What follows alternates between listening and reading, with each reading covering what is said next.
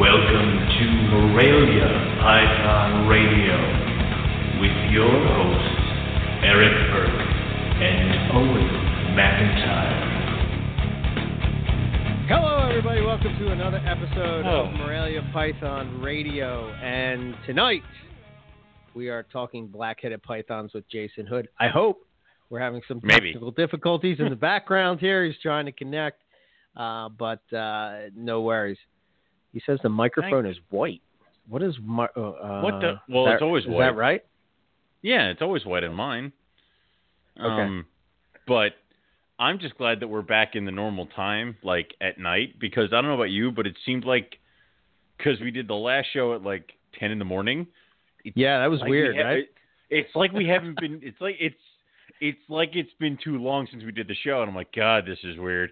I don't know why. Yeah. It was just that one little thing that just threw us off. So it's like having a three day weekend or something like that. It just messes you up for a little bit. So thank God we're back with the normal things. I don't know why I can't see him. Not yet. Um, but uh, hold on. Well, we might want to give him the number, just have him call in. But he gets bad reception, is why. hmm. Go ahead, Owen. Tell us about the good. show that you were at this weekend. I vended the Oaks Reptile Show in Oaks, Pennsylvania, and I was two tables away from Port City Pythons. Oh yeah. So yeah, and I actually have um, stickers that are the Rogue Reptiles flag. And every time Joe left his table, I ran over there and put a sticker on something. So um, by the end of the day, I think there were like three or four stickers on his like personal effects as well as him uh, throughout the entire show. So uh, it was a fun day. You know, you got to keep yourself a little entertained while you're at the show. But other than that, it was a really, really, really good show. Uh, a lot of people came by to talk carpet pythons, Morelia. Uh, a lot of people who listened to the show uh, got to kind of do a bunch of stuff. Got to take a look at a bunch of uh, animals there. Um, I got my Chinese uh, king rat snakes for finally, um, and I was pretty much just playing with them behind the table all day. They are a really cool, interesting little species. If you uh, are into colubrids or if you have a chance to check them out, they're uh, especially the ones I got are hypo, so they look like little miniature cobras, um, which is kind of just great because then you don't have to worry about death or anything like that. Um, but I'll throw a picture of them up into the MPR chat once I find that thing, wherever the hell it is. Um, but other than that, it was a good show. It, it it took me a minute because I didn't realize it had been a while since I had done a show because I don't I haven't done Hamburg in the longest time, and I skipped you guys uh, going out to Tinley with you guys. So yeah, it was weird like getting all my stuff out and being like, oh, that's what's going on. So yeah. I'm also gonna throw a picture of Joe with a rogue reptile sticker on his back. you got him, huh? yeah, I did. It's and it's funny because um, I'm talking with him, and I met I met Joe's parents because they swung by and I didn't realize, but his dad has been into reptiles and all that fun stuff.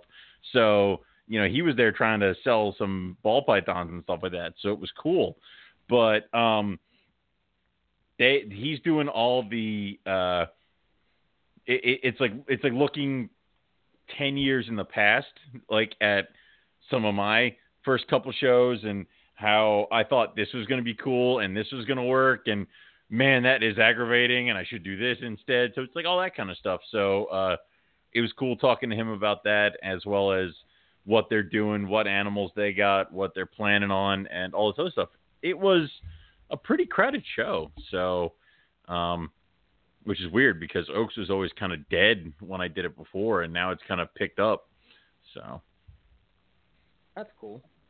yeah Maybe I'll go there.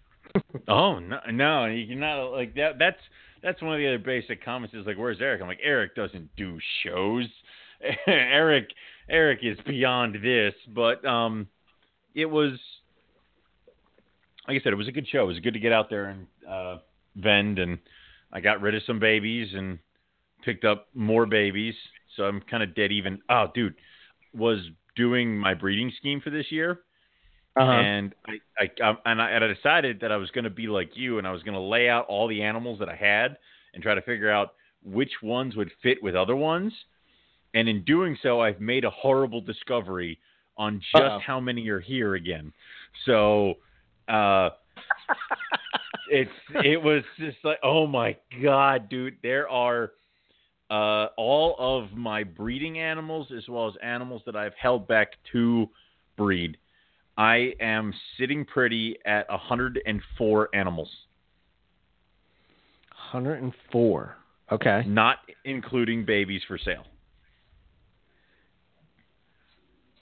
Wow. I know. That's not including. not including babies for sale. It's about 20 something babies for sale. So uh, that's a, that's pretty a number awesome. I never thought I'd get to. so but and I blame this show and you for most of that. Anyway. Um but yeah, So- it was a good show. I think I think we have Jason figured out. I'm sorry, everybody. Cool. I'm sort of like uh, on the side here, typing and whatnot, trying to uh, to get stuff going because uh, yeah, we want to talk blackheads tonight. Yes, they they didn't notice I was stalling for time. It's blatantly obvious at this point. Uh-huh. So, real quick, dude. I Yeah. was telling you before the show. No. I didn't really get to tell you, but I'm just gonna leave it at this. And Yes. two weeks away from going Yeah. to Australia. How pumped am I? It's going to be friggin' awesome. I cannot Are you- wait. Are you Oh packing? God, like, man. are you trying to figure out the shit you might need? Because like Zach is in Uganda right now? Yes. Yeah, he's in Uganda. Yeah. Uganda. and he he laid out all the crap he's taken to Uganda on like his bed to like show you what he's packing. And I mean, like, all I can think about is what the hell is Eric bringing to Australia? Like, I mean, dude, I don't know. Are- are you prepared? Like, you know, yeah, are you We're gonna just gonna- snake boots? Because you told me where you're staying is Death Adder Land. I mean, you know, No, are- no, we're not. We're not sweating that, man. We got to fit in with the Australians, man. They don't worry about that. All right, Um, when, when when you're when you're bit on the ankle by a Death Adder, I want Rob to call me and be like, "You were right," and then just hang up. That's all I so we had No. we had to get Phil and Owen to come with us. Um, that would be Crystal Lemmy. Wait a minute, Chris. No, no, I I Phil and Owen. refuse. So we're No, gonna tell to we're gonna tell that everybody that Chris is Owen. No, no. this is Owen. This is Rob. is my worst and I'm Eric. nightmare. See, he really is taller than me. this is so horrible. Uh, no, because he's gonna say things about Bigfoot. and I'm gonna have half of Australia's gonna believe it. Oh God. damn. yeah, it's so true. my- I don't think they're called Bigfoot in Australia. They're called uh, You mean you mean Yowie? Australia's not? I who gives a damn? They're all not Yowie. I think it's called Yowie. I think they're called Yowies. I Oh, mean, is it? Wouldn't that be it- some uh, shit if we traveled all the way to Australia and then found Bigfoot? No, I, I again, worst I'll be like, dude, scenario for me. Worst, worst possible. we scenario. found him. Yeah. Uh, No, no, all of that is bad. Everything is bad. Right. Um. But yeah, I'm I'm super excited about that. So yeah, it's two weeks away. I can't I can't it's- wait, man. Can't wait. It's gonna be a lot of freaking travel, but dude, it's gonna be totally freaking worth it. So yeah, yeah, man, that's, I'm that's gonna be exciting. yeah. All I want to see is a carpet python, but that's it, and a blackhead, which is why we're talking blackhead. Which is why we're talking to Um, yeah. yeah. So I don't know if people. I mean, if you are into blackheads, then you should know who Jason Hood is. I mean, he just like knocked it out of the freaking park this past season with blackheads. I think he has them dialed in like he's breeding Nice. corn snakes or something. Um, Jason came on the show a long time ago. Um, but since then, he seems to have this dialed in. So, you know, um, I didn't get a chance to like uh, going around to Tinley Park. Um, went to the table a couple times, and you know he was talking to customers and stuff, and I didn't want to jump in and you know, hey, want to go on the show? You know, like well, get away from me, you little. We- you know, it should, it but, should uh, always be that way. Yeah. dude, when I went by his table, just Mm, just drooling at the blackheads that he has. So they are You know, such tonight- pretty animals.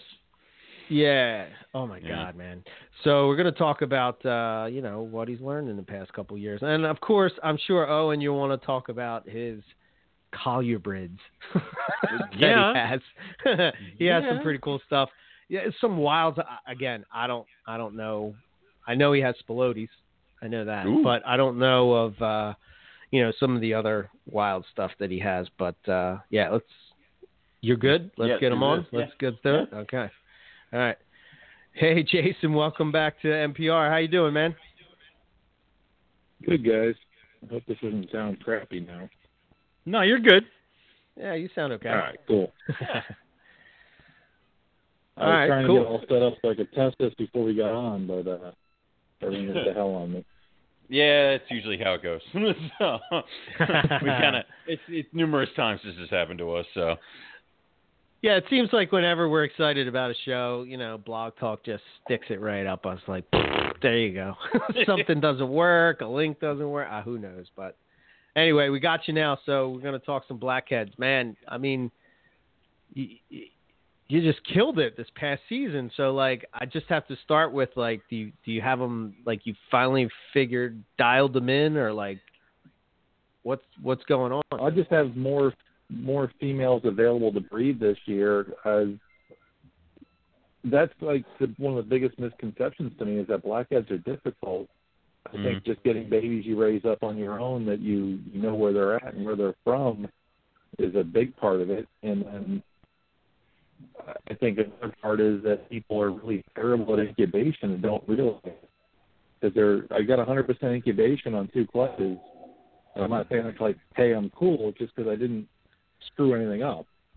Hmm. Right. Like, a lot of people, you, Right. you, you get away with it. Like hog nose breeders are kind of. Like, look how cool this is. It's like you're drowning the baby and surviving in spite of you. And I think we got that a lot with a, a lot of other species. And blackheads just don't let you screw up.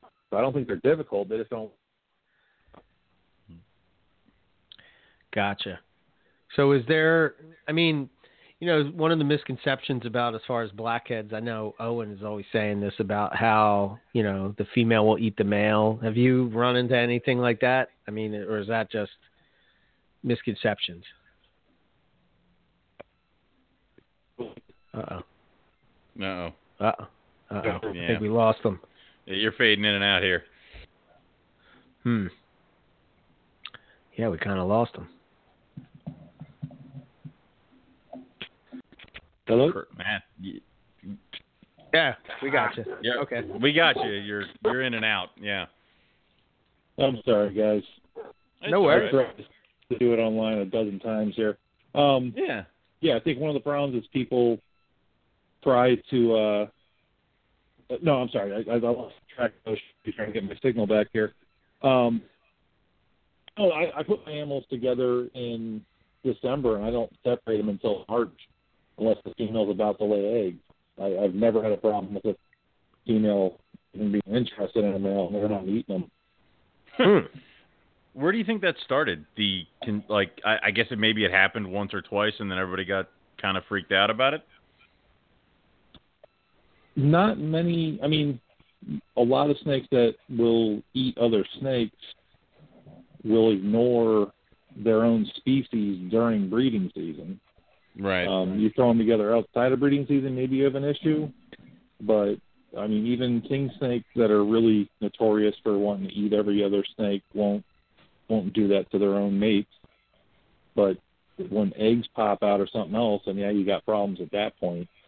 I had Right. one baby eat a clutch mate that was deformed coming out of the egg, and I saw it was deformed in the morning, and I came home in the evening, and the clutch mate had eaten it. And Oh wow. one He other wasted time no where I had a no, I mean they, they won't eat for Uh oh. I think we lost you again. It's no good. Oh, no. Can hear Can you. you guys hear me now?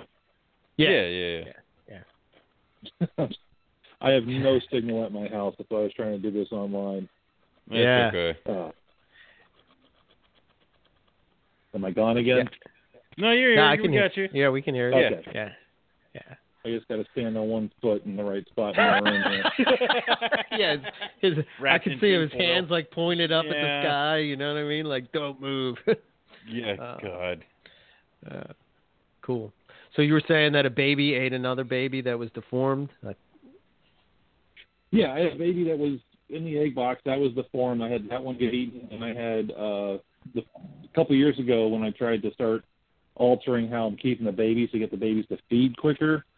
hmm Uh, one of my females that I put into a uh, what are those? A 28 inch wide vision.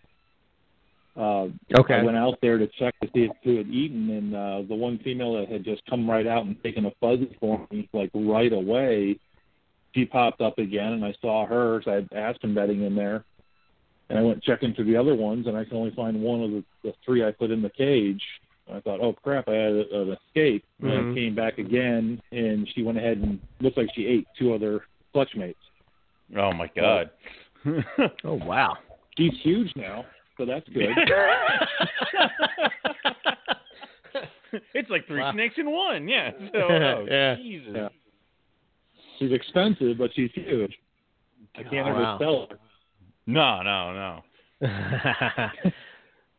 so, so what But- about the? I mean, as far as well, there's so many, so many ways we can go with that. But I'm just thinking, like, do you do anything to alter the diet of these guys, or are you just going rodents? I mean, just throughout their whole I got- cycle of life. I got them purely on rodents. I got them. I take. I feed them large rats. I mean, there's. I'm not doing anything special or secret or anything crazy or different. I just keep them and breed them. Mean, not to sound overly simplistic about it, but they're snakes. Um, I don't Yeah, want right. to get them obese, but I I feed them. I keep them in six foot vision so they have room to crawl around, and they got good heat, so they're not they're not sitting on rodents and not digesting them properly hmm they process their food and they don't get obese. And the So you- females are kicking out ten to twelve eggs a clutch, so I, I can't be doing that much wrong.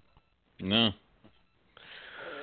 So what about as far as um, you know, you were saying about uh, heat. I mean, are you are you doing what? Uh, uh, God, I'm losing my train of thought. Uh, radiant heat panels, something like that. Or are you doing? Uh, nothing special at all, man. I'm, I got a, a damn heat light on them. oh, Heat light. really? You know, yeah, I've been thinking about that. I do that with my diamonds, and they seem to love that. I think that's something that uh, people have gotten away from, and I get it, but I don't know, man. I think sometimes there's something to that. You know? man. I don't know the, what you guys the, think. the incandescent bulbs were going out, I went out and bought like six cases of bulbs six, seven years ago. right. They they, they dropped down to like three bucks a case. I mean, you couldn't go wrong with it. They're not going Right. to expire, yeah. Wow. Okay. I pulled a shopping cart full. That's the only reason I quit. Was the, the shopping cart was full. And I'm like, okay, you you have enough life. That's kind of like when you're buying tubs at a at a department store. You know, you have like you look like that weird guy, yeah. when 50, you're redoing 60 your tubs in your cart. Yeah. You're like, what? What are these? I have a lot of oh, yeah. storage needs. Yeah, thank you. I have a lot of shoes. Yeah, thank you, sir. Yeah. That's cool. Uh, they were just looking all like I hate the environment or something. This guy wants incandescent bulbs. nice. Wow. Okay. So yeah, nothing special too. I mean, do you, do you do like? Are you feeding throughout the breeding season, or do you not feed at all? Do you cycle feed or anything like that, or like how do you work out I- feeding yeah, with these guys? I- I take them all feed. Uh, this is except for a couple of them that I, I just got in that are thin. Pretty much everybody's going off feed right now, and they're Uh-huh. not going to feed again until like February or so. hmm And I try to let them get, full, which is a lot more difficult now to them in Florida. But Right. even when I cool them, I give them heat during the day. Florida boy, and I stuck an incub at um, brumating stuff. Uh-huh. I killed rat snakes trying to brumate them. I'm not. I'm not trying to brumate anything else at point in my life. it, I mean, I I know with some of the guys that we uh, talk to in Texas, they have to do air conditioning and heating in their snake rooms. Do you kind of have to do that as well, or are you just rocking it out with the Florida weather and seems to be working out for them? Yeah, I wait for that cold front to come in, and I that's when I usually throw them together for the first time. Was that first cold front rolling through, which Mm. that can be like end of February some years down here, but usually we get at least a cold or cooler day. But this this uh, week coming up, we're going to get some 30s and 40s, so everybody's getting thrown together this week. Hmm. Okay. I got to drag my tegus inside and throw the blackheads together. Nice. Okay. So, I mean, at this point, what kind of collection are you working with? Like, how many adult females do you have? Um, I just bought in two more uh, as projects, and then I have an additional. I got to count in my head here. I'm sorry. Uh, one, uh, seven additional females. I think I have nine addition, uh, nine total females, and that's I can't actually even them all in one season at this point because I can only the, the the the real thing that screws you with blackheads is the babies. They don't want to feed. I've gotten that tuned down a little bit better. I got almost everything feeding already this year instead of going all the way to like March or April trying to get them to our own. But Hmm. I really don't think I can handle more than 50 babies in a season just because it's going to be a bitch to get them all going. Yeah. So I got to pick and choose out of the nine females because they're all kicking me about 10 eggs each. So I can only go with five or six attempts at breeding and hope I don't nobody goes or something. But the stuff I bred this year, I, I have to do again, and it's I, I was I about the animals I've produced, and I've been producing these for nine years, and they're just the. I mean, it sounds like sales BS, but they were just absolutely phenomenal this year. And yeah, they were, man. I, I was thrilled. Hmm. Yeah. Yeah, I mean, when I walk by your table, at... no, go ahead. Sorry, No, go ahead. I said pre to this year, I, I produced one male in 2012, I think. That was like my here's here's an amazing male. My animal I threw out on the table all the time just to show somebody, hey, here's I got really good bloodlines. I promise I'll produce something like this again some year. And then Mhm. 2016, I got four animals of that like perfect pen quality. This year, I got like 19. That's awesome. Like everything that hatched was just amazing. And then the what the, the garbage of this year were still like sixes and sevens. I didn't have any of those really dogs that just kind Right. of get thrown in once in a while, and you're like, "Well, hey, yeah, I'll give you a deal on this one, buddy. Please." you know? Here's a blackhead, and it's a blackhead. You know, yeah, I Right. got you. All right. Yeah, I- every year I've had those. I mean, I'm not going to Mhm. lie. It's it's just they're they're kind of polygenic in that they're not all consistent in the clutch. I mean, this year they weren't consistent, but we're just bunch were just amazing in their own ways. Whether they were kind of the patterns were connected or not, they were still super clean between where the black was down the back. And that's kind of like a thing I look for in a in a blackhead is whether or not they've got a the kind of dirty wash between the saddles Mm. Mm-hmm. and two clutches, of you know, 22 babies, and out of those, 19 of them, no dirty wash at all. I was just amazed. I'm thrilled to death with them. That's yeah, I mean, so so uh, I'm curious, like, uh, how many different bloodlines are there of blackheads in the states? I mean, is it? I'm not going to pretend to know, man. I, I've got my Swift line. I got uh, a female from Mark Price, and then I got um, some animals from Europe. And, Okay. Uh, another Mark Price that came. How well those are connected, I, I'm not going to pretend to know that, man. Gotcha. okay. that I don't know. I'm not even sure with all this lockdown of the Australian stuff if I'll ever be allowed to finish out of the country again because I don't know what's legally and exported from Australia. I guess the big catch right now is if there's not legal paperwork for it at some point, not let you ship it between countries right now. Yeah. Yeah. Is that is that the is that the basic rule right now? Is that they can't even nothing can even leave the United States without proper paperwork? I, apparently, um, a buddy of mine does a bunch of geckos, and he was he's just livid because he's finally got his year where he's kicking out a ton of those cool Australian geckos where he can export them. And from what he's hearing, the export's being shut down because there's not legal paperwork of them ever leaving the country. Uh, I was just what I was hearing from him and from other people as well that basically if it's not bearded dragons and a couple other species that there's paperwork on the U.S. Fish and Wildlife isn't letting it cross the border in either direction. Oh wow! Because I guess that's just they're for everybody. It is, and I guess their impression is that it must have been smuggled at one point, and this is all offspring of illegal animals or some crap. So, Yeah, yeah, weird. that sucks. whatever. Yeah, whatever you want to call that. But, well, uh, well, I guess it's good that you're not trying to breed every single blackhead you like own, because that might you might be kind of stuck with a bunch of babies. Well, I've never been able to export these anyway. You do the CITES paperwork on them. But, uh, Oh, right. I, I've been accused of breeding everything I own all the time. Uh, I don't know.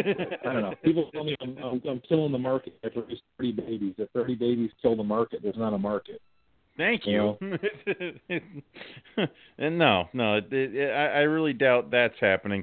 I mean, speaking of the blackhead market, I mean, when I was getting started, it was just pretty much blackheads, and now looking out at, there are morphs and stuff everywhere. I mean, are you kind of start getting into that stuff, or are you just kind of happy plugging along with your blackheads that you got?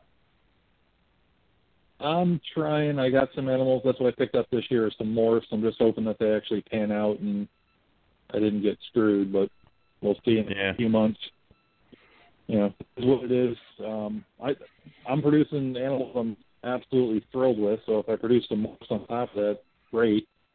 My, Yeah. problem is I'm also kind of shooting myself in the foot because I had a couple of different lines I wanted to try to line breed the looks they had. I don't know if you guys ever looked at uh K Brothers stuff. Yeah. Something called the Ocelot line that they had that was just this crazy looking weird pattern with these eye marks down the side of them. And Yeah. uh I got Yeah. some of have some of that, but not nowhere near that extreme. Like in the basement of that project of building towards that. But uh I got to figure out Yeah. when I can squeeze those into breeding. Yeah, I'm on your page now, and I'm I I think I see what you're talking about. It sort of looks like an alien head with a side instead of two eyes. It's got one eye down towards the like the bottom of the saddle. Is That I think that's what you. Yeah, Their stuff they bred back and forth into everything. Like they they just really line bred the hell out of their stuff, and they just got amazing looking stuff by doing so. Mhm. Um, yeah, they, they they had just the the little marks on the side can sometimes form into circles, and they just Mhm. bred something that spit out circles down the entire body, and then weird. Uh, the spinal pattern was also kind of mutated in a weird way. Um, so it was just kind of like it, the same reason I started changing my caging. I just looked at their stuff and kind of got some ideas because that's really all any of us do is just kind of look around. But Mhm. with the babies, uh, I figured out that um, babies don't actually have to go into baby racks. Wild idea. We're also like robotically programmed that it's a baby, so it goes in a baby rack. But I'm putting a baby corn snake in a six quart tub, and I'm putting a baby blackhead in a six quart tub, and it doesn't make any sense at all. But it's a baby rack, so that's where Right. babies go. Right. And a couple of years So- ago, I got those uh, the V28 short racks from uh, Sea Serpents, and those they're you know four times more floor plan on them, and my blackhead started feeding a lot faster. Hmm. I don't know if that's why or not, but it's been working, so I'm going with. Yeah. Why That's- not? That, yeah. That's that's awesome way to think of it outside the box. There. I mean, um, what is the what is the thing that keep hearing about with blackheads? The the hard belly or something like that? Is that something the babies get, or am I kind of thinking of something else? No, the, the onesies, twosies. The uh, I've seen that with some other guys that have them. Mm. Uh, they talked about it. I've never had that problem with my animals. Um, and that might be an incubation error somewhere along the way. Right. I mean, who knows what exactly is causing that? But I've never seen that. No, the babies just don't want to eat unless it's their their siblings. They don't they don't eat anything for months. I, Well, I I mean- think part of it. I'm, uh, sorry, go ahead. I mean, like, it, are they in the wild? I assume they're starting on skinks, other baby snakes, and stuff like that. So is that maybe you kind of got to get them away from that? You would think that, but like I said, I got Yeah. a buddy that breeds geckos. I've tried a few different types of Australian geckos that people would crap their pants if they saw me trying to feed them off. Um, and they're all screwed up, and here you go. I've tried bearded dragons. I've tried blue tongue skinks, sheds, layered over pinkies, skink tail itself, carpet pythons, womas, corn snakes, because everything eats corn snakes. None of yeah, that thank you. Really? Yeah. So Huh. then I just started. And here's the thing: I'm I'm thrilled to share with people because I think the the idea that these things are difficult kills the market. That's what kills the market, not production. Yeah. I, I mm-hmm. hope everybody produces with these things. So I'm happy to share anything and everything that I'm doing because maybe it'll work for somebody else too. But uh, I thought day old quail, Mm. you can use their beak to open their mouth, shove the head of the quail down their mouth, and close the mouth around it, and they one out of six times they swallow it, and you just keep trying that. And one time they go, and once they go, you you, you try to give them some fuzzies behind it, and they take off. So it, it's work, and you got to do it, but it is what it is. Worth it. I mean, you know. Yeah, and Go ahead. it, the, the quail just i if you, anybody who's doing it, or anybody who gets stuck with difficult feeders that you if you have to try to like assist feed them, the quail Mhm. beak is like the single greatest tool for reptile keepers ever. Because it just you you don't have that extra thing you need in your hand to open their mouth. It's right there on the feeder you're trying to use. Just pry it So open. that's an amazing, amazing thing. That is genius, though. That is great. it. Yeah. well, and, and and I mean, like once you get these things rolling, I, I mean, obviously your juveniles, your juvenile blackheads, I imagine, are the garbage disposals that we all assume they're going to be after a bit, right? Yeah. All right. No, it, it so my normal feeding re- regime is I I first thing I do is take all the baby stuff and go try to feed it first. So Right. you know, just Mhm. to try to eliminate cross contamination with any other animals, babies go first. Blackheads go absolutely first. They get a fuzzy mouse, a, a hopper mouse, a quail chick, a rat pink, and sometimes a rat hopper. All that goes Mhm. in the enclosure. I close the enclosure up, do the rest of my day. Go through, feed all the rest of the collection, inside, outside, tegus, everything else. Come back in six, seven, eight hours later, and check to see who's eating. Okay. Sometimes they'll eat absolutely everything, and they never wow. stop feeding from that point forward. Yeah, they Mhm. look like little stuffed sausages. They've eaten everything in the cage, and life is great. Most of the time, no. Most of the time, it's my little nightmare of trying to pry their mouth open with the beak of a quail and shove the head down their throat. And then once I do that, I drop them into an empty bin out on the floor and just watch them. If they swallow it, I, I present uh, a fuzzy on tongs because they'll do that, that air chew thing they do sometimes. If Right. they do that after they swallow the quail, I'll, I'll present the fuzzy, and they'll frequently strike and eat it. If they do that, I'll just, I'll pound three or four or five fuzzies down their throat, letting them eat them all, of course. But they'll I'll let them take them all, and once they if they do that, they're good to go from that point forward. Once they have that that that big, massive acceptance of a meal, you're golden. But it, it sometimes that takes months, and that's that's what the why are they so pricey? Because nobody wants to deal with that. That's the real headache. And if people are willing to do it, then get on board. If not, then you're going to either be wholesaling them all out to somebody where they're all going to end up dying, or you're you're going to do the the right thing and try to get them feeding. Yeah. Yeah, and it's weird that But- oh, you oh, said that. the other Go ahead. I'm sorry, I was actually forgetting to mention this. I'm looking at my incubator right now. and I've got this ridiculously old incubator that's older than I am, quite literally, that someone handed to me years ago. but um, I've got it on a herp stat. Right. I was talking to somebody about this at, at Tinley, and they said, "What do you incubate at?" I said, "87.7 with a 1.7 degree night drop." Said, Why would you do a night drop? My question is, you, any of you guys do a night drop on your incubator?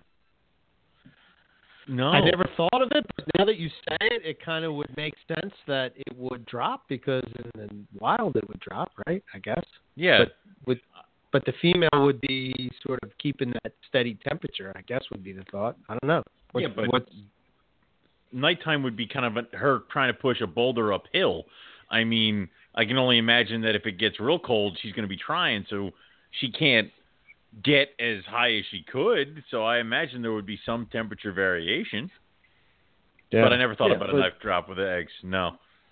okay, I'm the intrigued. simple, and the ahead. simple thing when you do that in, in the egg box, when the when the heat kicks back on, just like when the sun comes up in the morning, the humidity kind of circulates through the box again. Oh. So I don't do any air holes. I do that night drop, and then that everyday circulation of, of moisture, I'm I'm wiping off the egg box, ev- you know, pretty much every other day to get moisture out of there because there's so much moisture in there. And I'll, I use um, regular deli cup. I do two or three scoops of dry perlite and a quarter to half of that uh, deli cup of water, and that's all I use for incubation. And I never have them dry out Uh-huh. and other people I talk to are using two and three times that much water, Yeah. and they're drying out because they have air holes and they're doing this and they're doing that, and I think that everybody complicates themselves. So I mean, when it comes to incubation, I don't think people are really as good as they think they are. They just they have success, they think they're good, but then when something fails, it must have been a bad egg, and they don't really try to figure out why it failed. I'm always trying to figure it out. So right. that was one of those. And actually, I started doing the night drop just because one of my friends was a, a nut job, and he he mentioned it for something, and I didn't care that much about the eggs I was incubating. It wasn't like it was blackheads. It was something I was just like, all right, well, I'll try it. Why not? Because he presented Right. kind of the same argument, and I'm like, how much can a you know degree and a half really matter? And I'll tell you, it matters not at all because I I get them hatching at the same time every year. You know, they, they don't go longer than 60 days. They go 60 days. So it doesn't even extend the time, which was the other consideration I had. Is am I, am I going to go longer? Right. That, that's never been the case either. So just something I want to throw out there because I, I've been talking about it with people, and I keep getting weird looks when I say I do a night drop, and I just thought throw it out there, see what other people think. Well, yeah, well, I mean, you're you're the only reason you're not getting a weird look right now is this is radio. Um, but uh, yeah, this is um because that's I, the- I was no, but that's great. But this is this is shit I like to hear about and I like to try to take apart and understand because I failed miserably with Woma eggs this year. And if you're telling me that maybe a little bit of a night drop might give me a better shot for Womas this year, and I've already seen them locked up, I, I, I should probably consider this. So yeah, that's this is good. Well, oh, So- isn't egg? Most people take colubrid eggs and put on a shelf, and then we get fluctuation all over the place. Yeah. Or are colubrids that much tougher than than python? Or python eggs tougher than we give them credit for? But we kind of weenieize them and, and don't let them fluctuate at all, and then we have problems with babies. Well, You know? um, I Yeah. put I put a clutch of carpet python eggs in my incubator, and they were a late clutch, and I forgot that I had totally unplugged the incubator. So the incubator was was in my snake room at the time, so it had an ambient temperature of about 82 degrees inside that thing, and I didn't realize until we hit day 60 and nothing happened. So I think they hatched at like day 82 and they all came out. They were small, um, and they were pretty weak, and some of them, one of them had a spinal deformity, but eventually everybody started eating, and uh, probably the worst clutch I've ever had to get started. But yeah, they'll they'll they'll go. so there you go. So So you found the low end for incubation on carpets of 82. That's good. I did, yes, by accident. I accidentally did something good, yes. so yeah.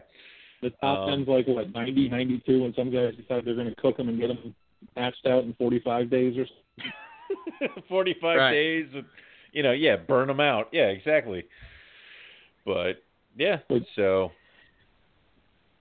So what about? I mean, we were we were talking about drying out, but what about the idea that isn't it usually thought that uh, you can't get the blackhead and Woma pythons eggs wet? yeah. I mean, how do you Okay. combat that? Here, here's my thinking out of the box there. I cut my eggs. I don't know about you guys, but if an egg goes bad, I'm cutting that thing open and figuring out what's going on inside that egg just to see. Mm-hmm. Um, and I highly recommend everybody does that because you can see. I'll tell you that blackhead eggs, when they're dropped out of the female, there's a little tiny embryo already formed. Mm-hmm. But when I have my eggs get that wet look where a drop of water magically hit them, and I'm doing air quotes in my in my snickering by myself here, but um, the magical water droplet is also right where the baby happens to be, and it expands out from the, the embryo out towards the air pocket. Mm-hmm. Is it really that they got wet, or that the egg failed and it finally started collapsing, and the moisture inside the egg moistened the outside of the egg? Which I think is more Ah. what we're seeing. If you look at the eggs when they die, that's what you. If you cut them open and, and you get that tiny little embryo, that's the same thing as what you would have seen on day one, and you're on day 25. That is Right. dead the whole time because you were doing something right to keep it looking good for that long. But usually it's in the first two weeks that they, they just look crap to die. But almost always it's barely any development from that initial embryo that just popped out when they're when they're first laid. Right. I, I think a lot of those eggs that are going bad are just eggs that are, went bad from when they're being laid, whether they weren't something was wrong with the the egg itself, which would be great. Right. That means there's something we can fix. There's there's some nutritional lapse that's happening that, that the eggs aren't permeable or they're too permeable or something's going on that they're dying. Mhm. Or was it the female squeezing out too hard or something else? But I think there a lot of those eggs are just dead coming out the female for whatever reason, or within the first 24 hours.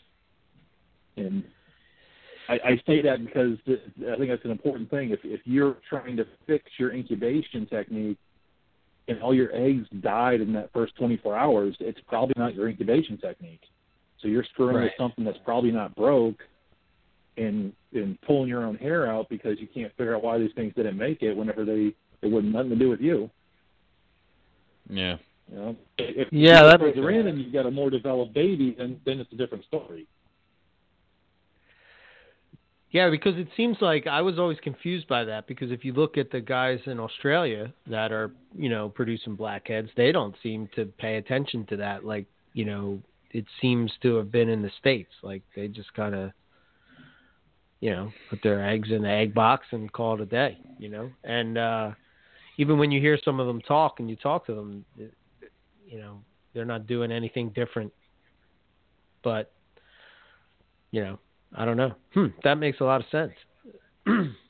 I've been I've been doing the same thing since I started. I, I've changed little minor things here and there, eliminated air holes just because I saw I was fighting myself for humidity.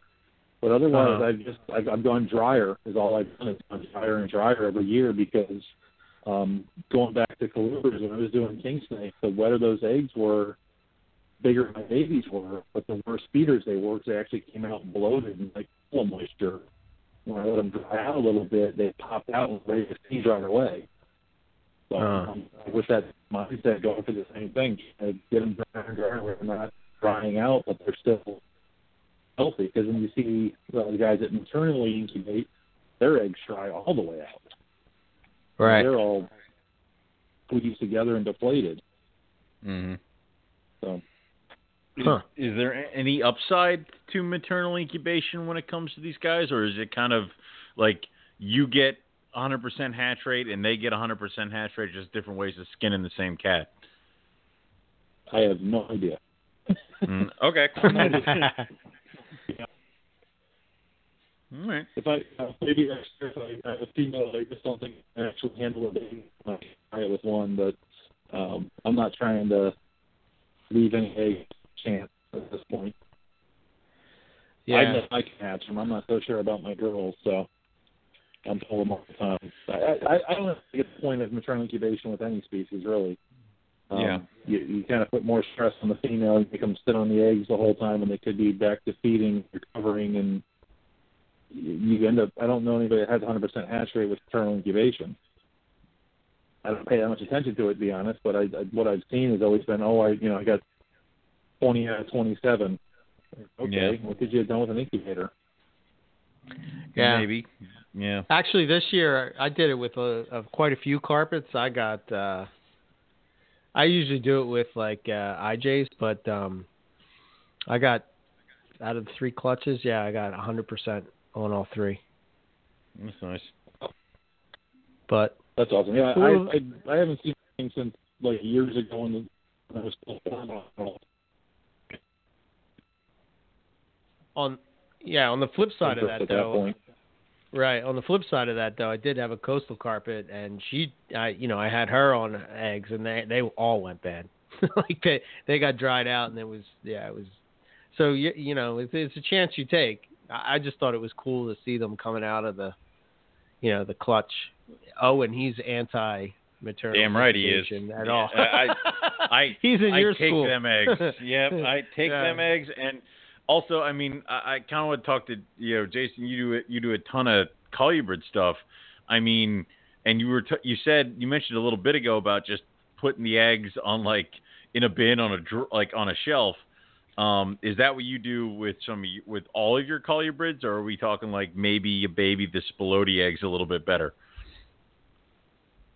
Um, I do them all uh, on a shelf. Just whether they're inside or outside based on the species. Um, the the and the Phrynonax seem to me a little bit cooler. Uh, they're only closer to 80 than they do to 85. Okay. So I just try to get them somewhere they're a little bit cool, but otherwise I throw them on the shelf and, and let them toast till I expect to see them hatching. The blues are pretty bulletproof with the eggs, really. So That's awesome. with them. Yeah, I mean, uh, obviously with you know they, they, they're almost like a completely different you know thing, especially with you working with uh, things like spilotes and stuff like that. I mean, you know that's another species that I you really wish would were produced more readily, and um, you don't really see that often. So I mean, you got blackheads on one side, and you got those guys on the other side. It's like you know, uh, are they as difficult to get going, or do you just not even know why these things aren't more readily produ- produced? Um, in my personal situation, I got really clever and traded up to two females instead of one female. Right.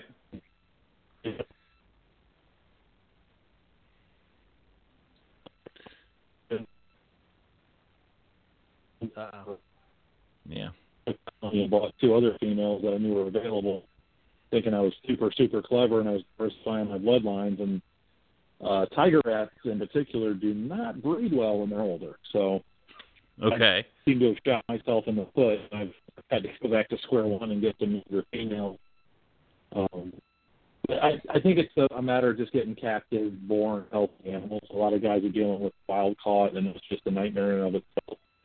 hmm Um, you can see a female's coming in. and Jay and dead a lot of times because there's so much stress on them.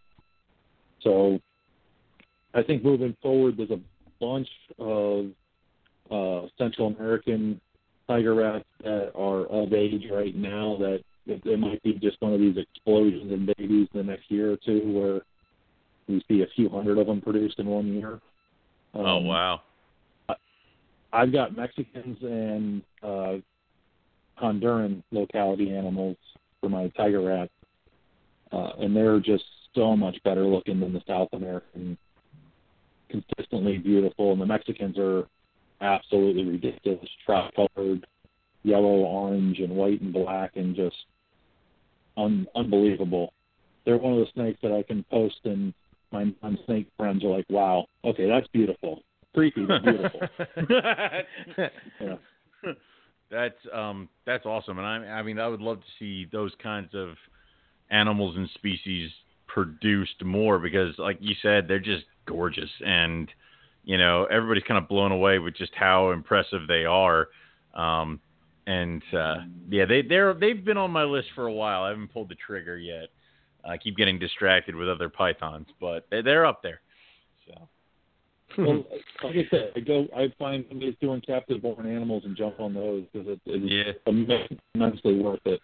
Just for the behavior, they're they're so much less likely to be psychos in the cage, and and trying you know feeding trials with wild caught animals are just they're they're just at a trial. They're uh, the the entire puffing snake complex, their fight and mm-hmm. flight uh, stances are so extreme that when so they decide cool. to go into flight, I, I've got a captive born female uh, yellow belly puffing snake that's over eight feet long, and if I touch her in any fashion when I'm trying to drop food into her cage, freaks out, flies around the cage, finds the opening that I'm putting the food in through, and she's out of the cage. Despite the fact I see her doing all this, I almost always catch her by the last third of her body or less. She's so fast. Huh. You just like you know, for my shoulder and behind my head, I'm just like grabbing her tail as she's hitting my my back. Um, and that's even worse wild caught. So yeah. Right. Cool. Um, no, I mean I, I I noticed the same thing. I have uh, Vietnamese blue beauties that uh, I got as babies, and as babies they were pistols, like puff up the neck, threat display, freak the hell out. And now that they're both like six, seven foot, they're they're down to it. They might get huffy and puffy, but they're they get chill. And I mean, they know that they know the deal. They don't really kind of do crazy. So it's just like obviously with more and more captive born populations, we're going to see everything kind of, I imagine, start to chill out or maybe not be as an extreme of a response. I hope they don't chill out, man. That's what's cool. About okay, that's what I want.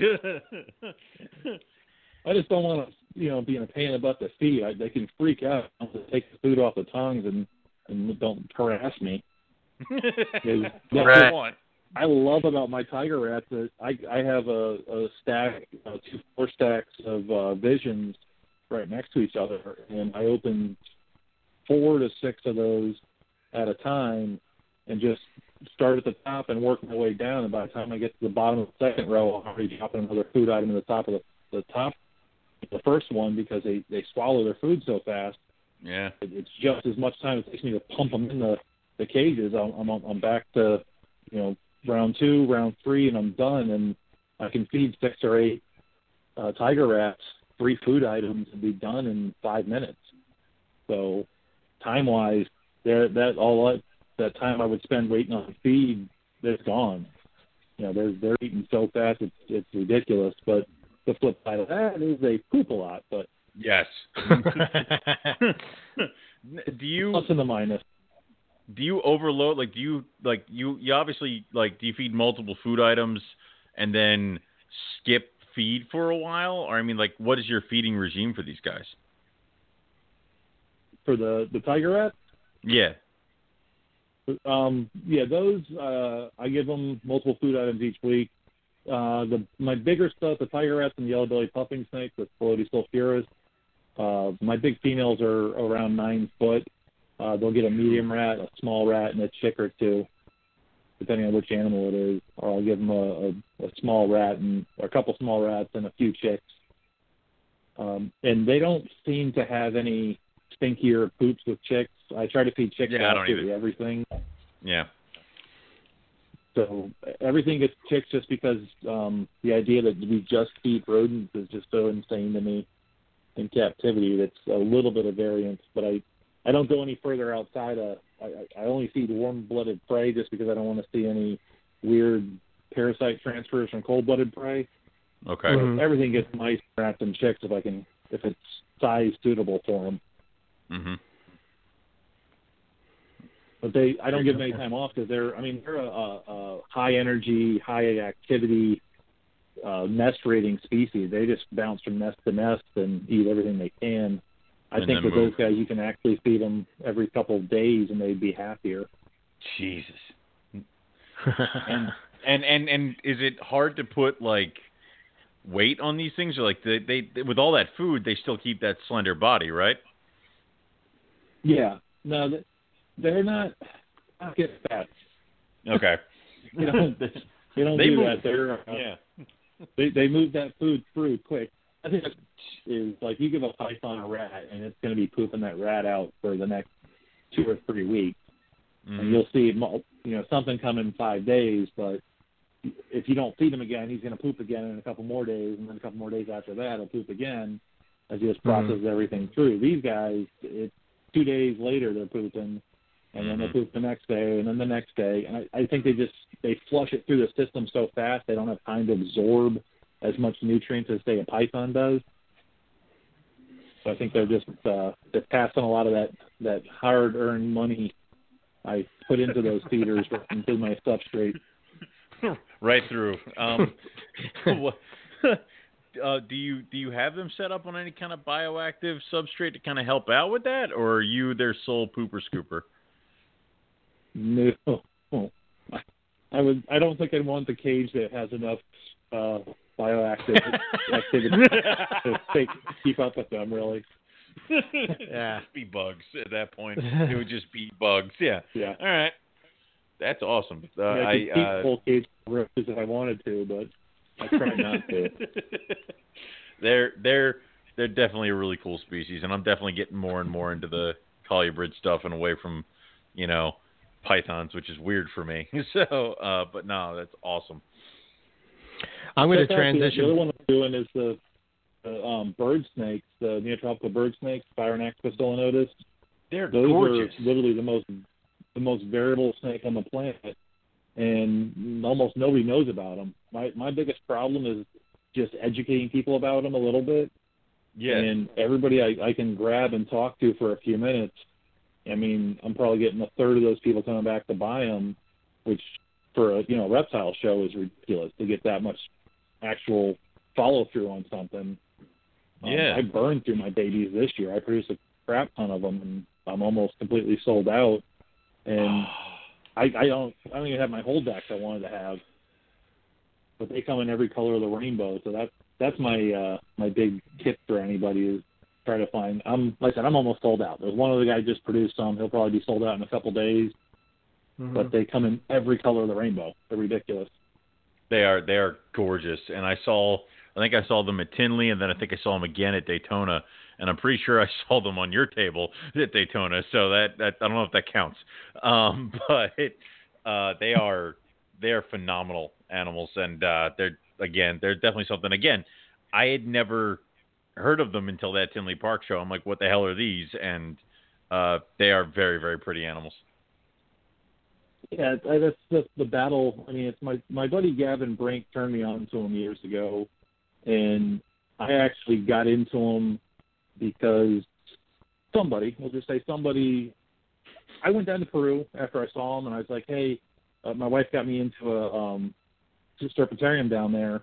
Mm-hmm. And when I walked in there, I asked the guy, "I'm like, do you guys have any Pseustes?" Which was their old name. And he said, "Yeah, we have some. We have a Pseustes back over here. You want to check them out?" I'm like, "Yeah, absolutely. It'd be really cool. My friend has some, and I and I'll get a picture." And which you know, Pseustes, I was thinking bird snakes, the little ones. He walked Yeah. me back there and pulled out this sulphureus that was like nine and a half, ten foot long male, big as around as a a water, and just puppy dog tame. And he like would puff up if you scratched his chin. He would puff up and like he enjoyed it. It was just like the most bizarre, awesome, amazing snake I've ever seen in my life. And I'm like, okay, I got to get one of these when I get back to the states.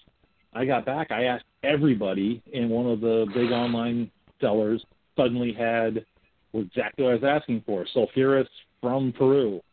So I bought Mhm. them when they came in. They were poecilonotus from Costa Rica. Awesome, but not what I wanted.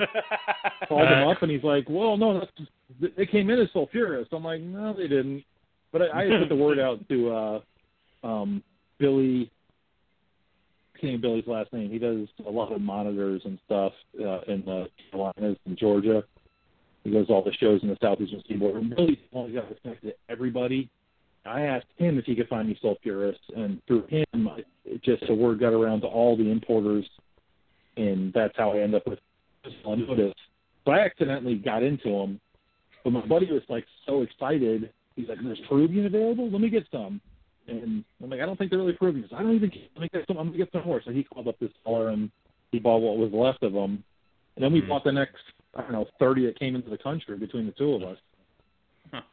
And out of those, we got like two that were the same color that when they matured. The rest of them are all various colors. I mean, they're Wow. Amazing. That's awesome. Hmm. In in No with the- more- with all natural, crazy. is it that the will the offspring kind of show the parents' colors, or is it like mom and dad can be completely different colors, and then every single baby will not even come close to matching mom and dad? Yes. We, we- Cool. We, have no idea. I mean, we're not even on the ground floor of these. We're in the basement, is what I always say, say to everybody. 'cause we, we don't have enough heritage on any of the lines to know what grandparents look like and if that influence is playing a role in in the babies, with, with the exception of my buddy Gavin Brink, because he actually kept track and got photos of where his original animals came from, and the babies from those animals. So he's got three generations worth of lineage. But even at that point, we're really not in direct correlation. Like a red orange animal bred to a yellow orange animal gives you kind of reds and yellows and oranges, and but then other colors as well. So Cool. kinda, sorta. Okay. That's awesome. Uh, this is dangerous. Down the road, maybe we can we can do like you know six generations of red gray animals together. We might get a clutch of all red grays, which would be cool, but then also not cool because Yeah. do a Google image search of them, and there's so many colors I haven't even seen in person yet that I, are there are photos available of them. I'm I'm just I'm in love with those things completely. Yeah, I'd rather get I'd rather breed two and then get all the different color options because then I feel like a kid in a candy store. I'm like, okay, who are my holdbacks? Like you know, um, Well, I get pretty ones. That's that's the kick in the balls, though. They're born looking the same. Oh. Ah, they all hatch looking it. the same. They they hatch looking the same. They,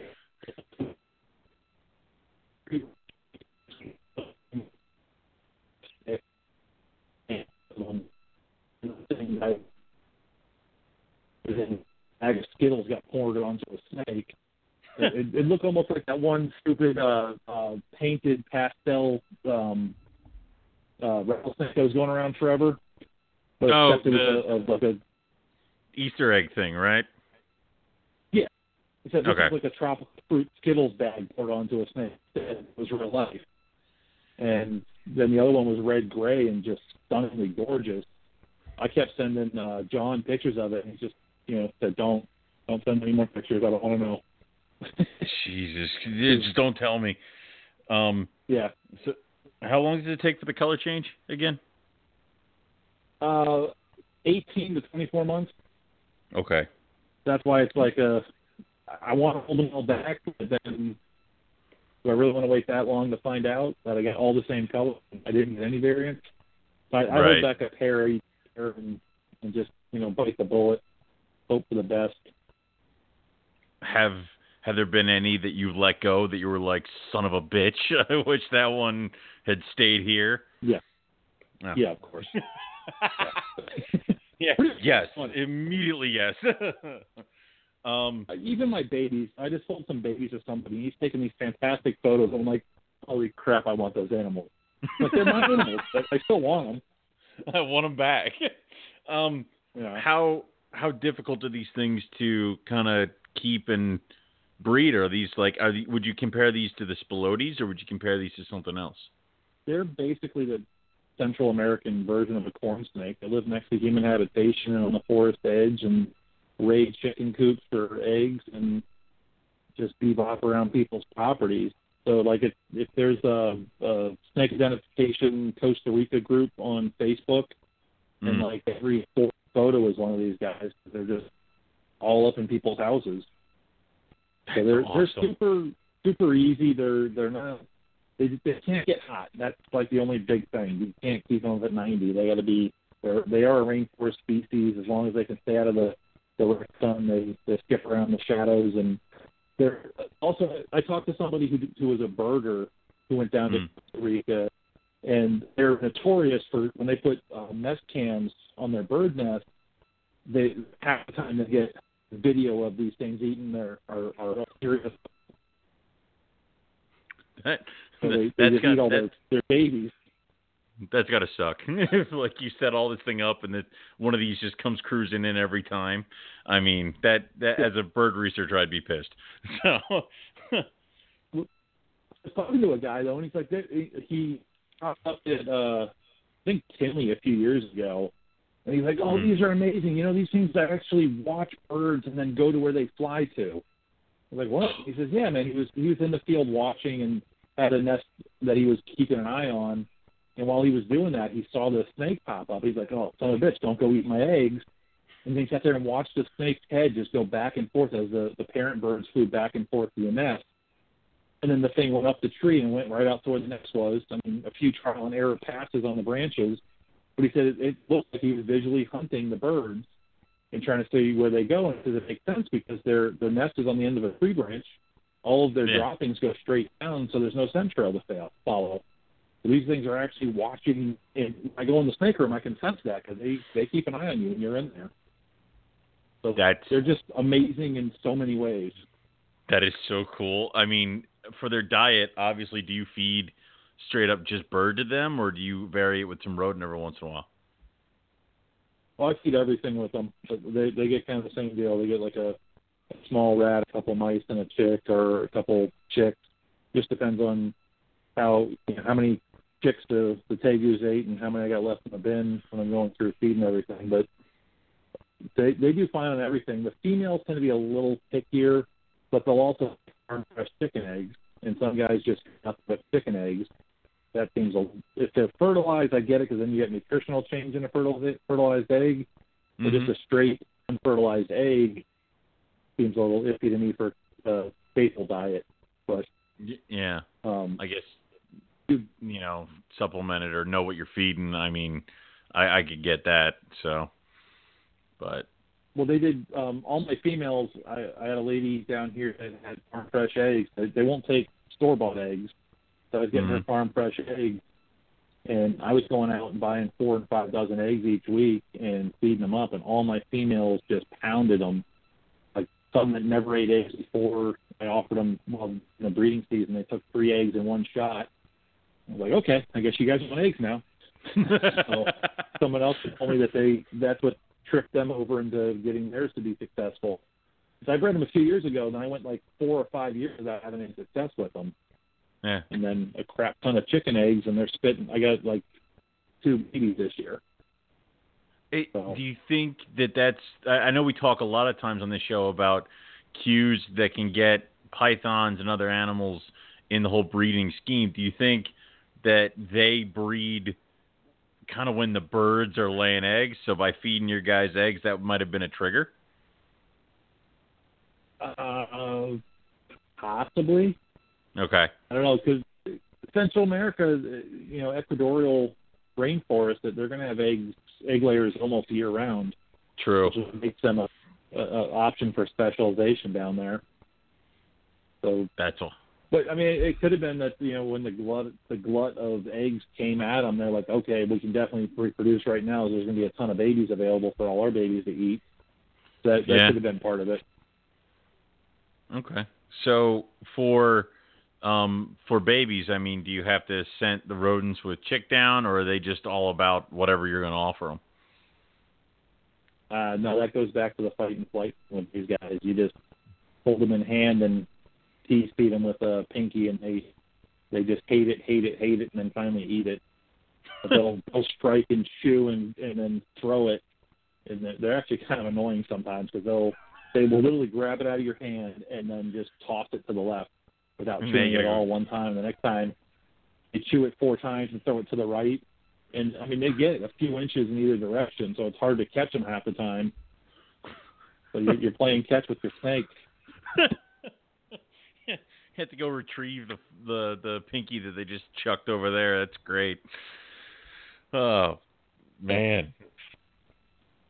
So I mean, are those the pretty much the colubrid species you're working with primarily? The spilotes, these guys, and uh, you said the uh, the um, what was the other one you said? The the puffing snake, or Well, it it would be the I call it the puffing snake complex. Uh, there's Phrynonax poecilonotus, which is a neotropical bird snake. Mhm. There's Spilotes sulphureus, which is the yellow belly puffing snake, and then Spilotes pullatus, which is a tiger rat.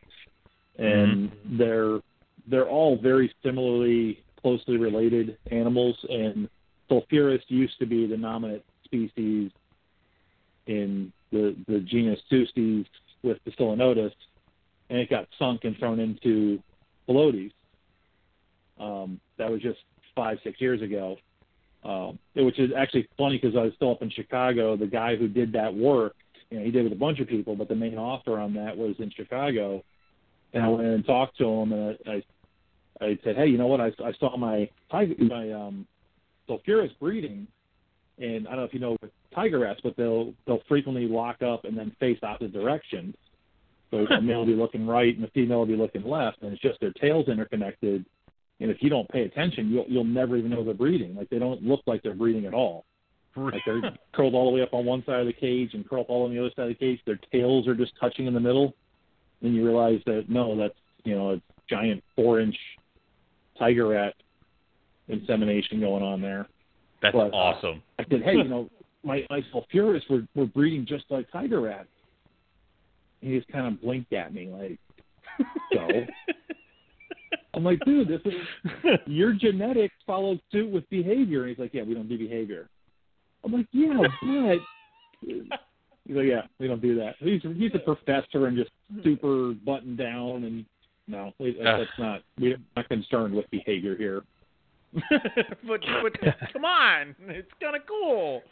You know, at least pretend to be excited. Jesus. No, but like zero zero interest at all. Like it wasn't even a pretense of interest. It, it was just like whatever. Leave me alone. Awesome. This is this is dangerous. Now, now I look harder at the birds next time I see them. That's that's bad, dude. It's bad for my wallet. yeah, you know, I, fun I'm- species. That, that's awesome. yeah, yeah, that's right up your alley, Owen. Aggressive right? and uh, well, not aggressive, Flighty. but you know, flighty, Flighty and big. big colubrid and big. handful. Yeah, man. Yeah. Yeah. If it bites me and chews, I'm all about it. So Right. you know, come on. these guys don't bite. That's the, that's the the the like the the coup de grace, the whole thing. I've taken in my like I brought my first sul- sulphureus into when I was running the Junior Herp Society up in Chicago. I started up there, and you know one of our first the first year, like third month in, we said, hey, we're gonna do show and tell, and we sh- we showed up, and all the kids were like really interested in reptiles, but none of them had any. Thankfully, we had you know the guy the adults running it brought some animals in but you know we're having a junior herp society meeting and none of the kids have reptiles and we're like okay what the hell do we do now? So i we took some stuff out and i said well who wants to hold my snake? And i just pulled out one of the, the sulphureus and handed it off to a kid and i didn't even think about it possibly that biting them or not. But it was a Wow. seven eight foot long snake and it was just happy as could be cruising around. They just don't bite in hand. It's they're so bizarre. Like they will tear you up in the cage but you pick them up they completely stop biting you Huh, That's awesome. it's interesting. That's awesome. um, so I know I'm switching back to uh, uh, pythons, but I was looking on your uh, on your page, um, and you had twin blackheads pop out. Did they? How did Yeah. that go? they're hanging on. Uh, they both they both had uh, eye issues. Uh huh. Uh, one of them had double eyes swollen up. He still got double eyes swollen up. They've never gone down.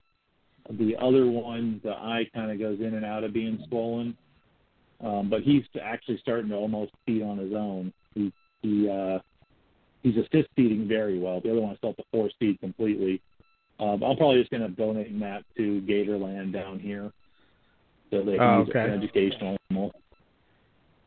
Um, I don't like to sell stuff like that to people, and then if I give it away, then they turn around and sell it, and then like I hate them forever. So I just uh, instead of holding a grudge for the rest of my life for a snake I hand to somebody for free, I'll just give it to a place to educate with it instead.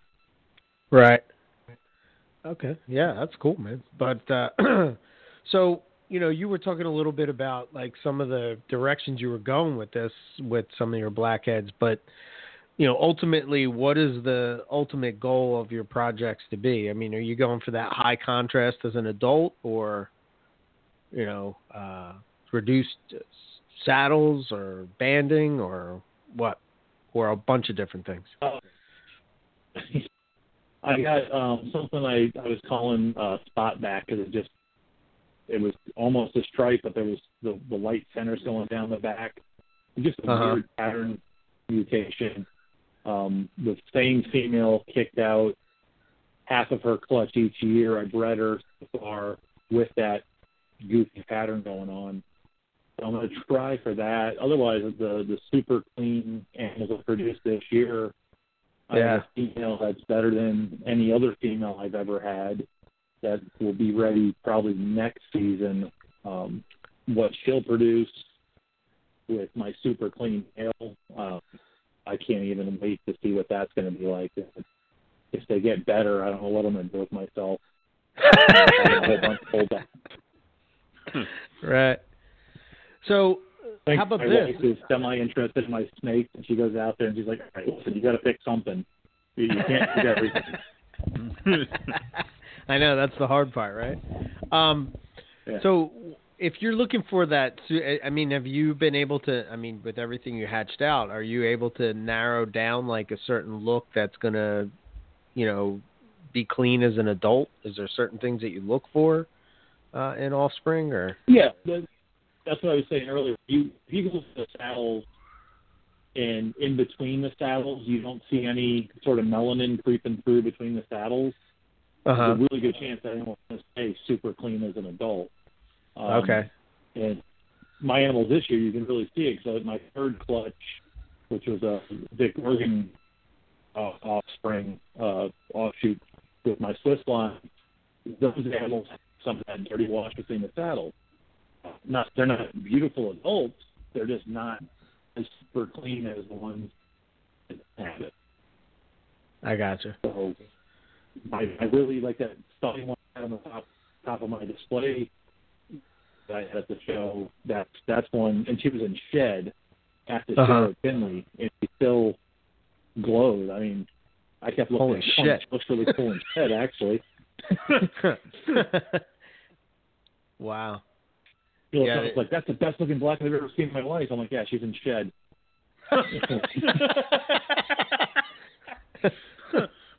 and it would knock that down a peg. It's like you know, Yeah. yeah. she, wait till she gets home. Yeah. God. Oh yeah, no, she said the day we got I got back here. Of course. I got- pulled her out of the bag, and she was the the, the skin was peeling off her nose. I'm like, "You bitch, come on."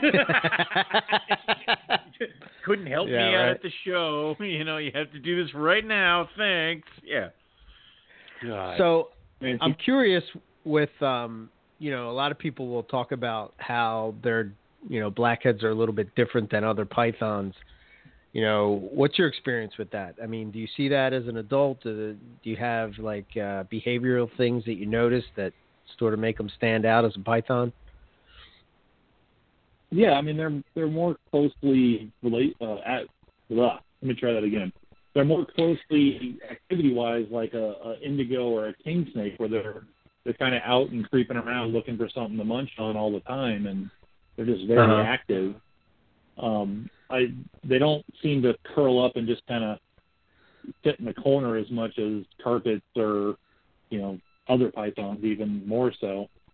But Right. they're just active. They're they're out and they're cruising. around. They're I what I've tried to do besides babies, I tried not to keep them in drawers, which seems to reduce that psycho feed response thing that goes on with them sometimes. Mhm. Okay. Um, I'm hoping to buy a building so I can expand out my cages and do more glass front enclosures instead of the drawers. As my Womas have just gotten to be, I, since I put them in the drawers, so I kind of ran out of space with all the blackheads I held back. My Uh-huh. Womas have been just a nightmare. You know, open the drawer and it's six foot of pissed off llama trying to eat your face. They I are know that all never too well. yeah. Oh my God. Mine bit a trash can they- the other day, and I'm like, why? so it's yeah. They were they were in cages though. I mean, I really think the drawers. It's just every time I open the drawer, there's food. They're like, okay, you want the Yeah. edible? I'm gonna take your finger. yeah. right. Hmm. So, um, have you bred womas yet? Yeah. I, I Okay. am I'm far less successful with my wolves than I am with kids for whatever reason. I don't know. That, How- I can't tell you why. I can't can't breed uh, just common boa either. I tried for a decade. I couldn't get a damn clutch out of a common boa, but give me a blackhead and I'm spitting eggs left and right. So. We might have to get you a Boelen's python. yeah. what. Jesus, dude. Let's find you something else hard. I, What's that? yeah, I, I, I, I just got to bite the bullet and spend the money. Yeah. Yeah, I know. Yeah, It's- that's the, only, yeah. that's the downside. Well, you're halfway there with blackheads. I mean, you know, I mean, Jesus. Next know, they're- year, they're kind year of- plan. I, I, I'm trying to kick out some morphs next year, so that is the plan, and maybe the bone will be a lot more attainable. right. Do you do you have a favorite blackhead morph? Like, is there one that just kind of speaks to you that you want to really work with and focus on? I I really like the the Swiss line I'm working with, man. I, I not to sound like I'm trying to self promote or anything. I just I really love the super clean animals. Yeah. I I just bought the um a pair of animals that are supposed to be het for albino and another pair that's supposed to be het for axanthic and I'm gonna try them, but I, I like the a, a nice quality normal blackhead the most. Um, Yeah. Can't change once Yeah. you know morph in hand. I think maybe- ever buy it. Right. I think that um, you know, the albino blackhead is cool. Don't get me wrong. I, you know, and it's probably one of the things. Maybe if I see it in person, I'll be like, "Well, oh, holy hell, it's amazing" or Different. whatever. But yeah. I kind of like the whole. I, ki- I I mean I like that. I like the two different types. I like that sort of what you're working with, Jason, and then I like that Western look. Yeah. You know The clean. that real like uh, real clean. Yeah, I guess almost white sort of instead of the yellow in the in the banding. You know. Yeah. Um, I think they're cool too. Yeah, I'm kind of like working with the opposite end of that. With the the Swiss line I have is just that super clean yellow, and then the super clean crisp black and white is just another great Right. looking animal. Right. I, it, I'm with you. I I, I agree. Um, the opportunity that was thrown in my face was too good to pass up, and I had to jump on. Oh it, hell but- yeah. Oh yeah, yeah, dear man. God. I mean, don't get I mean, me wrong. yeah. I'm not. Uh, yeah, I I'm mean, not. I'm not I knocking it do at that all, too. I, Right. I wouldn't know what I'm doing, but yeah, I mean, I think I'd have Right. to. Yeah. Wow. I I agree with you though. I, I, a classic black is just so hard to beat, man. Especially when they're clean. Whether it's any clean, crisp animal in the blackhead world is just whatever style it looks like is just awesome. When they get Yeah. dirty wash, I'm not a fan of that. No matter if it's a morph or not, Mhm. I far far prefer just a nice, crisp, clean animal. And then if it's axanthic or albino or whatever, even better. But crisp, clean animal is what what really gets me going with these things, and that's what I love about the Swiss animals. And I'm like, I'm, I'm trying to keep some back, and my wife keeps telling me, you know, that you got enough. You, oh man. I'm trying to buy a, a big shed, and she's just like, the more animals you sell, the more you can put down in that shed and get your animals the hell out of my house, out of the garage. Right.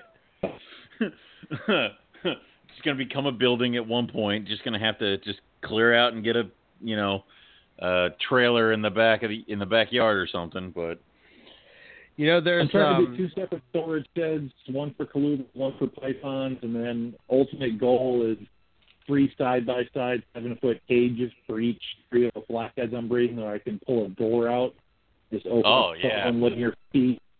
I think that would be amazing. That's my goal in my head and where I want to shoot. We'll see where I get to.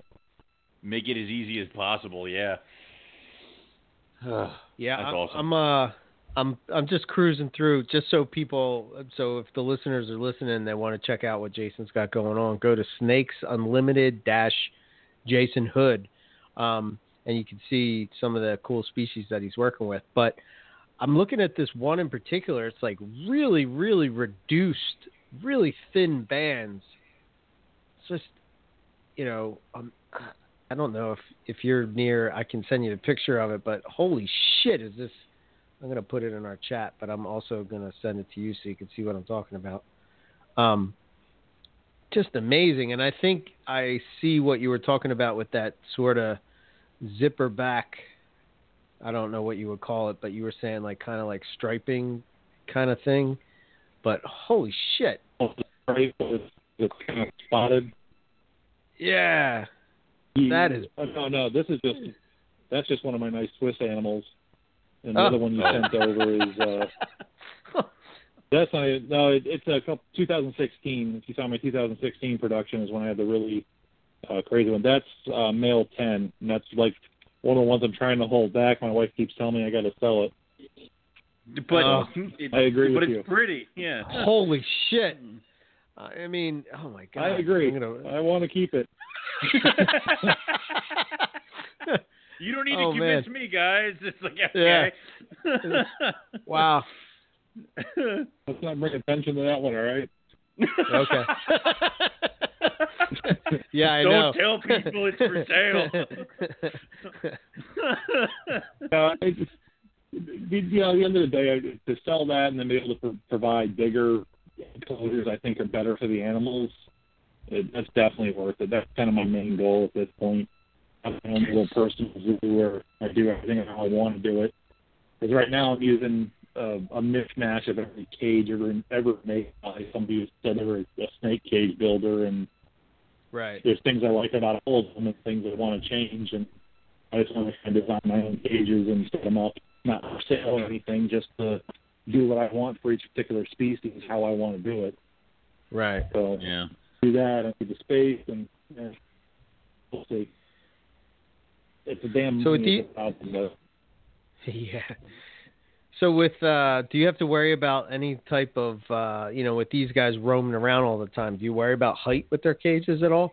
Or just it's more the length? Um, I I I, I got six foot visions is what they're in. So they only Mhm. get that was it eighteen inches or whatever.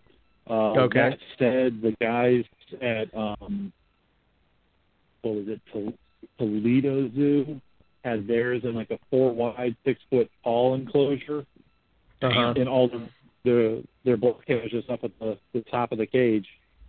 It was completely arboreal the whole time I was checking it out. So yeah, it's Yeah. definitely something to consider going forward. That's cool. Yeah, there was a there was a there was an episode of uh you know the croc hunter and you know they were looking at blackheads and they found them in the tree. You know, so that's Hmm. that's kind of why I asked that. You know, uh, huh? That's cool. Well, a lot of those animals got dropped into the tree right before Croc Hunter found them. Well, yeah, that's true. that, let's That's be true. honest now. they threw Yeah, it up there. true. Yeah. Yeah. I, I forgot about that point. Look what just fell. yeah, It's yeah, also yeah. gorgeous, has has Right. no blemishes on it at all. It looks like it's been very well taken care of. Yeah, you know, I got it. Point taken. Point taken. uh, That's why he ran like hell chasing down those goannas. He didn't want to lose his damn animal. Yeah. Gotta back to the zoo at the end of this. right. Oh crap! Oh shit. Yeah, Eric, people aren't going to be dropping animals for you to find in Australia. You know that, right? You have to go actually Ah. find them. Yeah, That's not gonna gonna work be like that? I know, right? I'm sorry, oh, buddy. man. Damn it. Okay. Son of a bitch. Um. So.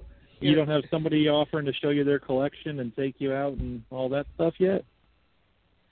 Oh yeah, we got a couple of those. yeah. yeah. We're keeping that low key till we get back. Uh, okay. yeah, yeah. But uh, yeah.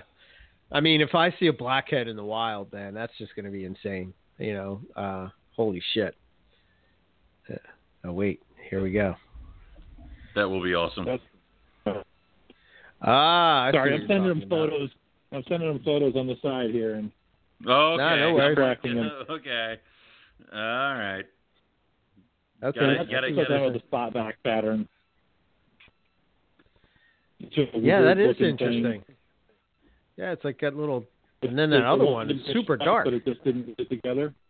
Mm. Yeah. That, uh, that, those were the same thing two years apart, or one year apart, rather. Oh, So the, Okay. and the, the smaller one's a female, the bigger one's a male. So I got it backwards, but I got a pair of them, so I can throw them together in a few years and see what comes out of them. huh. Yeah, I, I got weird little things like that where something weird pops out, then it happens again, and I'm like, all right, I need to breed those together. So I got these couple little projects here and there that I just got to squeeze into the rest of the breedings. But I can, like I said, I have to pick and choose what I'm going to produce because really, can't- I don't want to let let the uh, babies suffer from me not having enough energy or time to follow them. Right. And I also don't want to live in my snake room either because they do take time. Right. So, yeah, hopefully I, I can get that together. Or not. If not, I can talk to somebody who's successful and see if they come up with something really cool. Yeah. For That is sure. really cool. Yeah. So what's the age that you you shoot for with breeding these guys? Like uh three years, four years? My 2009 animals didn't breed until 2016. Um, my 2016 animals are going to breed in 2019, uh, or 2020 rather. Um, so like Oh, three and a half, okay. four years old. It just depends when the females start feeding. Um, the males, it doesn't seem to matter nearly as much as long as they're over five foot, they're going to go. But the females, uh, I want to see them six and a half to seven foot, and they, they go long and lean as they're growing. And once they reach everything else, humans included, I was tall and skinny, and now I'm tall and not so skinny. I mean, they they start to bulk up a little bit, and you see it, and that's what I look Right. for is that little bit of bulking up you see them go into. Um, it's and it, uh, everything needs a little bit of body fat to be able to reproduce. Sure. So if they don't have that, they're they're not going to do well. So I, I try to at least let them get old enough to where I see that bulking hap- bulking happen. Gotcha. Really amazing female I wanted to breed last year. She was every bit of six and a half foot, but she just was still just a string. So I gave until this year, and she didn't bulk up that much, but she's definitely at enough weight on where I can consider trying her this season. Uh-huh. So it's it's a combination of age, 'cause- also because of how if if they start feeding first feeding, the growth rate is exponentially greater than if I don't get them feeding until month three. I mean, Okay. it's just absolutely just how much more and faster they grow, and they don't have the stress of me grabbing them and manhandling them every week. So when Right. you remove that stress, they go straight to growth. Also, it just I might not feel like trying to get more than one food item down their throat, but if they're feeding, I might throw them three or four. So a good a good feeder starting young could probably get there in three years, but I'd still probably push to four years. A female Right. that starts slow, you might have to wait six years. But I did the other thing I changed up this year is I did start feeding them strongly. Um, I, I previously because of what I heard online, I and very the food I gave them and slow to grow them up and all that.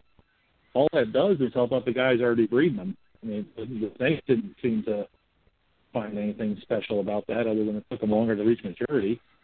Mhm. But you know, the guys who are already breeding them, myself included, are, are grateful for another year without one more person trying to breed their babies.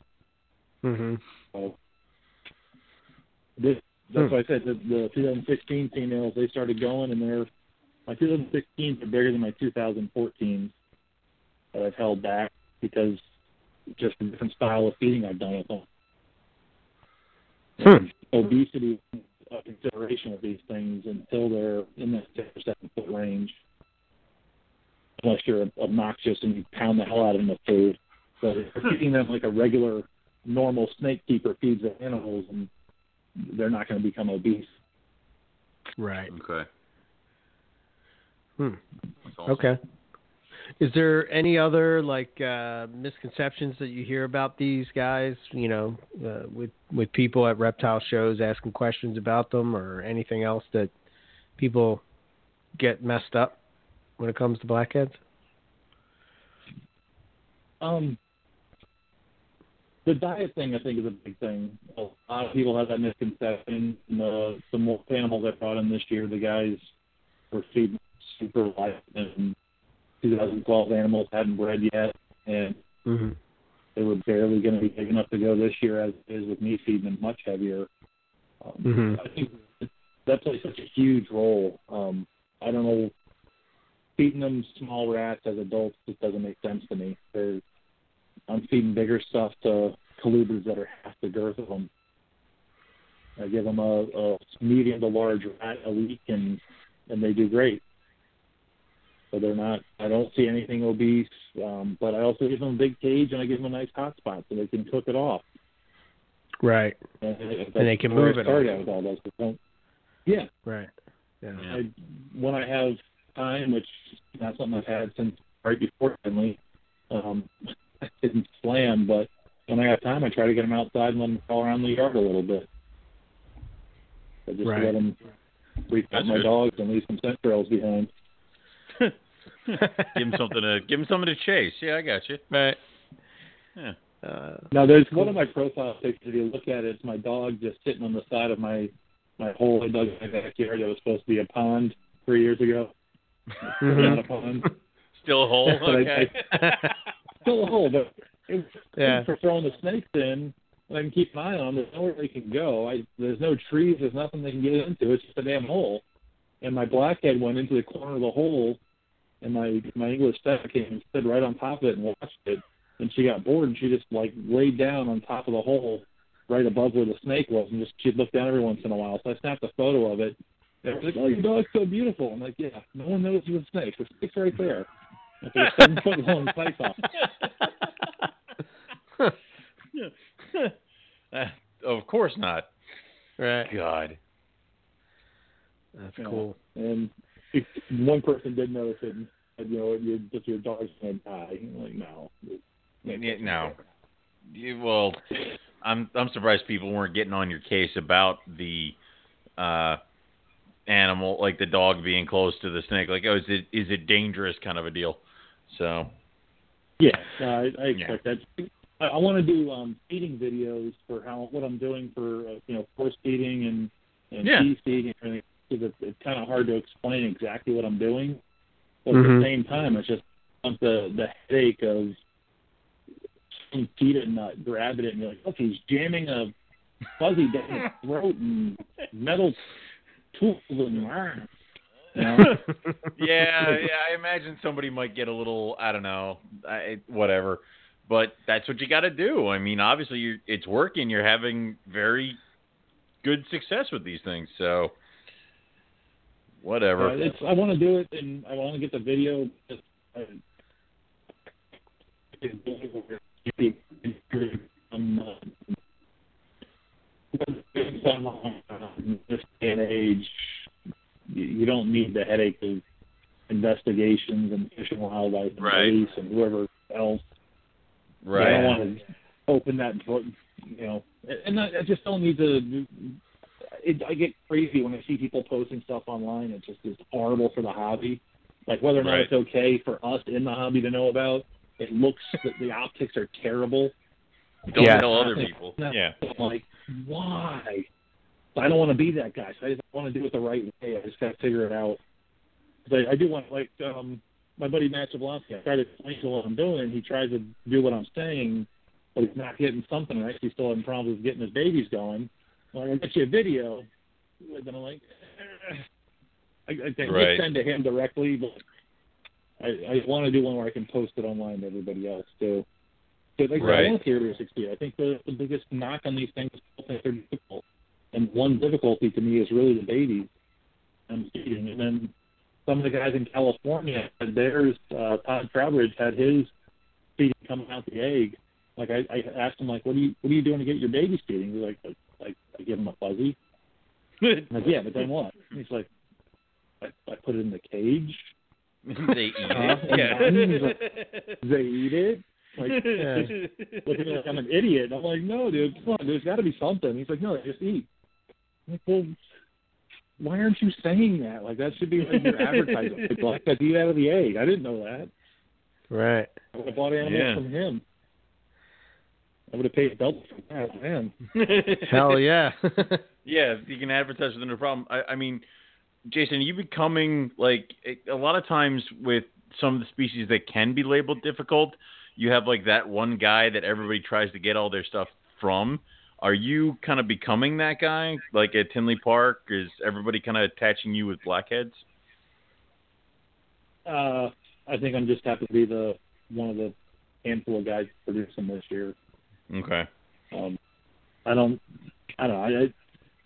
I, I think if uh, I had some more marketing style and, and try to put clever names on my animals and name them something, I'd probably get further than just producing beautiful animals. But I just produce beautiful animals and and let them sell themselves. So I don't I don't worry that much about that end of it. But, you know what I mean? Like Mhm. some guys that that's their entire thing is to have a gimmick and to be the, to be the guy and you have to get my animals Mhm. or my or your animals aren't going to do well. Ah, I produce beautiful animals. You want beautiful animals? Come talk to me. And, you know, you want to call them Right. something special? Great. I, I I have one of my friends that told her I says you need to come up with some special line names for my animals. So I, I'm just not that clever. you gotta gotta give me I, the I could selling never be a ball python breeder. I couldn't do ball python.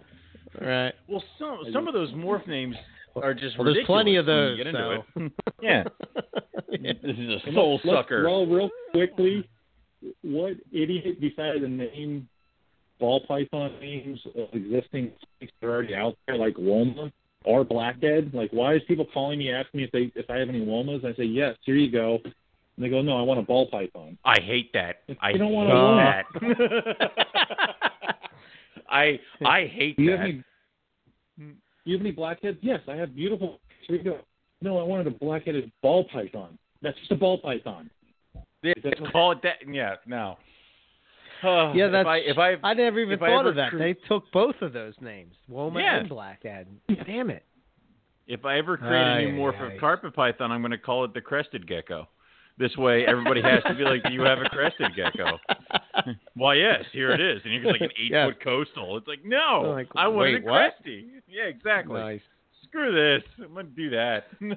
So, what was the? Yeah, you, what had, was you the? gotta re- go specialty the yeah, do that. what was the interest like at Tinley? You know, when you were there, as far as the blackheads go, did you see a lot of people like saying, "What is that thing?" Or It's not as bad. It's like the Repticons I just passed. I can walk over and look at my table and they say, "Are these pythons?" Yeah. Why do they look so different than those pythons? And it's like the the wave of all the ball pythons. It's like, there's more than one species of python. But certainly, certainly you get such a huge crowd, and a lot of them are fairly well educated, and the rest are just Right. so overwhelmed they don't even know how to ask the question. So it's kind of good on both sides. But um, I, I I sell a pair there, but I, I rarely ever. I, I think I've sold a total of six or possibly. I'll give myself the benefit of the doubt and say eight blackheads since 2009 at a show. Okay. I think it's only six. yeah, um, I- they just don't move at a show. People are dumb and walk through and they say, "This is the most amazing animal I've ever seen. I want it. I'm going to go buy that in ball python. I can get it every single show. Despite the fact I'm never going to see you in these blackheads again." Like, great plan.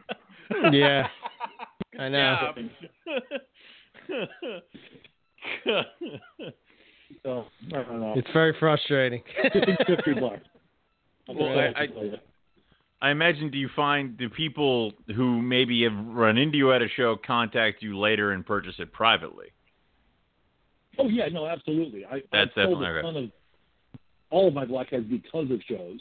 Okay. Um, but I've I've never sold them at the show, with the exception of a, a handful of like six animals. Okay. That, like Right. a couple hundred produce.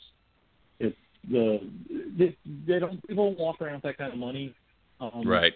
And they rarely even yeah the, the maybe they'll take the credit cards. People still just don't they don't want to make that leap. They want to think about it and mull it over. And then yeah, them a, a week or two later, or, or usually right about right when, when shipping starts to shut down. Be like, hey, I really want to get a blackhead from you. I saw you at Tinley, and uh, like yeah, great. I'll I'll ship it to you in April. Yeah. Glad you Yeah. can get it at the show.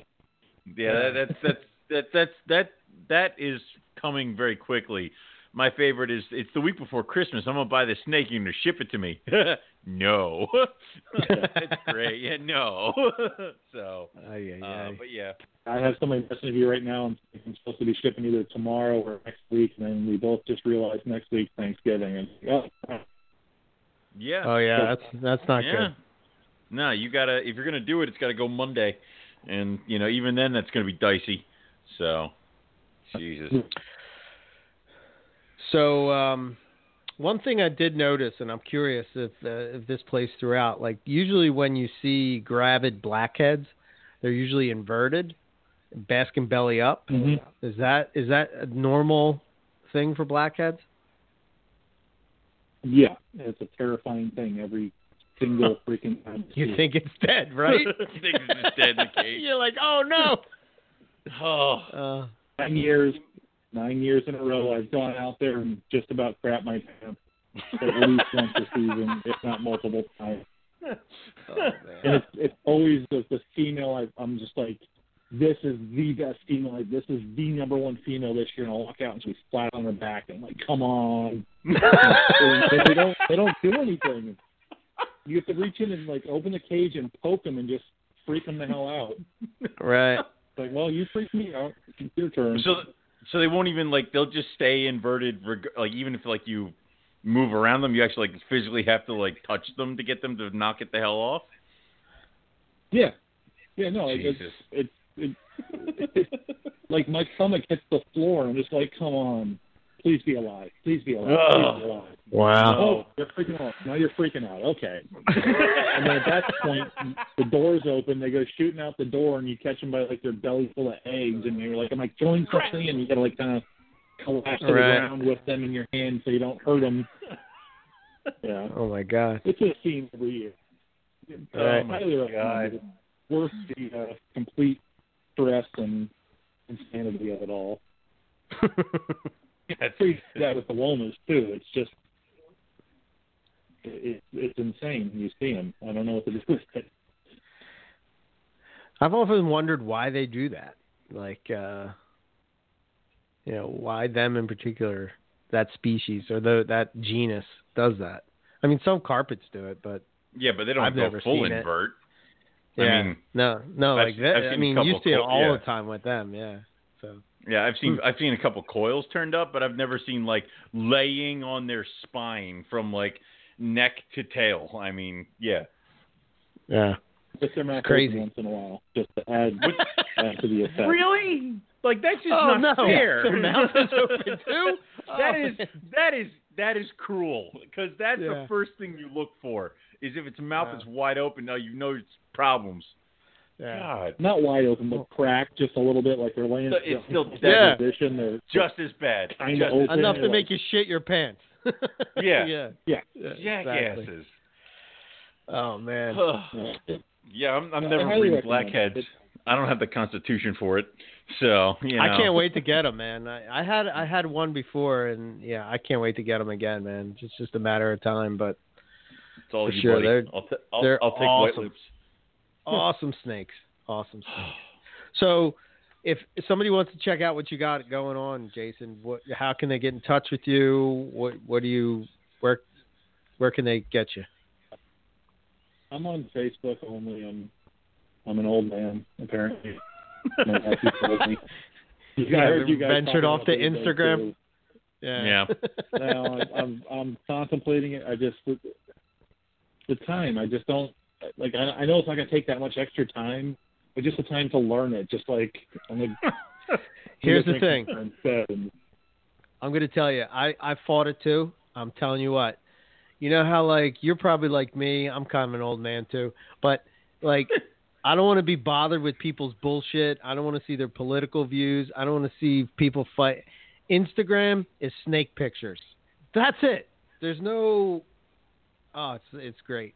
I really do love it, and you can hook it up so when you post a pic to, to Instagram, it automatically will post to your Facebook page, and you don't have to worry about it. Yeah. Oh, it's great.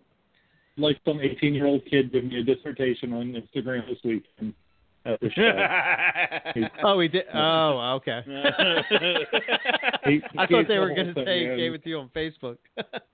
No, like I was, yeah, he gave another one on Facebook as lame too, but yeah, he, Right. he had come in looking in for the um my sul the Spilotes sulphureus, the yellow blade puffers. Um, Uh-huh. He had saw my name and he knew I was going to be there, and he knew my animals from Instagram from someone else posting them there. right. And uh, I started talking to him, and he, and he obviously just known my animals, knew that you know. And so I said, "So you're on Facebook?" He says, "No, I'm on Instagram." And then when he explained to me that he had seen my photos shared by somebody else over there, I'm like, "Okay, so um, are, do you have a Facebook?" I go, "Yeah, but I haven't been on there in like six years." And uh, I'm like, "I don't know how to communicate with you, man. I don't." You communicate when you know the you need the Instagram account. If you need Uh. to the rest of the world, man. oh, I that's I great. definitely did that to me too, though. I asked him if he's on. uh I said I haven't seen you on Facebook. I, your my my niece decided to open a Facebook account, but if he doesn't have one, it's like no, I'm just so lame. Right. I understand. You are. My mom is. I'm like, all right, yeah. yeah. nice. Okay, so so it would be the uh you know what was it Snakes again? Snakes Unlimited, Unlimited. uh, yeah, that's. Or just, What about it? just Jason Hood, Email? Way works. Uh, Email, or should they just message you? Okay, Either way. cool. All right. And I, I have Awesome. a horrible web page I haven't updated in two or three or four years, or five years. That's all Right. as well. Yeah, well, most So, people do it on yeah. Facebook now anyway, so you know. yeah. True. Yeah, my wife just got me page and got everything rolling for me right as I started doing the Facebook a lot more heavily and it's like, hey, this is like six steps less. yeah, That's right. Lazy. Right. Yeah. Cool. All right. Well, yeah, I gotta, I gotta uh, cut out, uh, and we're gonna cut off anyway in a couple minutes because I gotta go pick my wife up from the airport. But uh, you know, I appreciate you coming on, man. and uh, yeah, absolutely. yeah. guys. We'll have to catch you have up with some you. awesome, Uh, awesome animals, man. Catch up with you the next Tinley Park with uh, uh, all the blackheads, and uh, you can tempt me with the uh, bird snakes. I mean, we'll just, we'll, I'll do that. So Yeah, no, I'm I'm I got to figure out when they're going to open booking for next fall show so I can try to get tables before they're sold out again. This, Yeah. that's, that's, this year, Tinley, I walked in there and I was splitting the table with two other people, and I had a foot and a half of space. And the guy walked in next to the table next to us and made a comment about our stuff on his table. Do we want to buy it? And he didn't say it to me. He said it to one of the guys I was splitting the table with. I'm like, but was was he serious or was he pissed all our crap was on his table? So it was like Friday during setup. Like, I don't know. I think he might have been serious. So I messaged him and he was serious. I'm like, hey, hell yeah, here you go. I just throwing money at him. He asked like two, and him three hundred. wow. Oh, Weird. Yeah, We had the same thing. I just wanted my own table. Yeah, there was a per- there was a there was a person next to me and Jason, and they were there for Saturday, and at the end of the show, they're like, "If you want to take over this table, we're leaving." And we were Wow. like, "Okay," but we didn't take it over, but we were Yeah. just like, "Oh, oh okay." why would you But- leave halfway through? But whatever. yeah, I don't know, man. The, the I- guys next to me did the same thing. They had some something to get to with their real life, and they're like, "Hey, it's a, it's a reptile shop. We got real life Right. problems to take care of." So Right. the people on the other side of them took over their other table. So the guy made out for he he made all his table costs back. I paid him three, and that guy paid him, I think, two hundred for just Sunday. So he made five hundred bucks just on table fees. which is I think figure. the the real the real gimmick for uh this year's Tinley is I'm just going to buy as many tables as I can and then sell them off for a profit.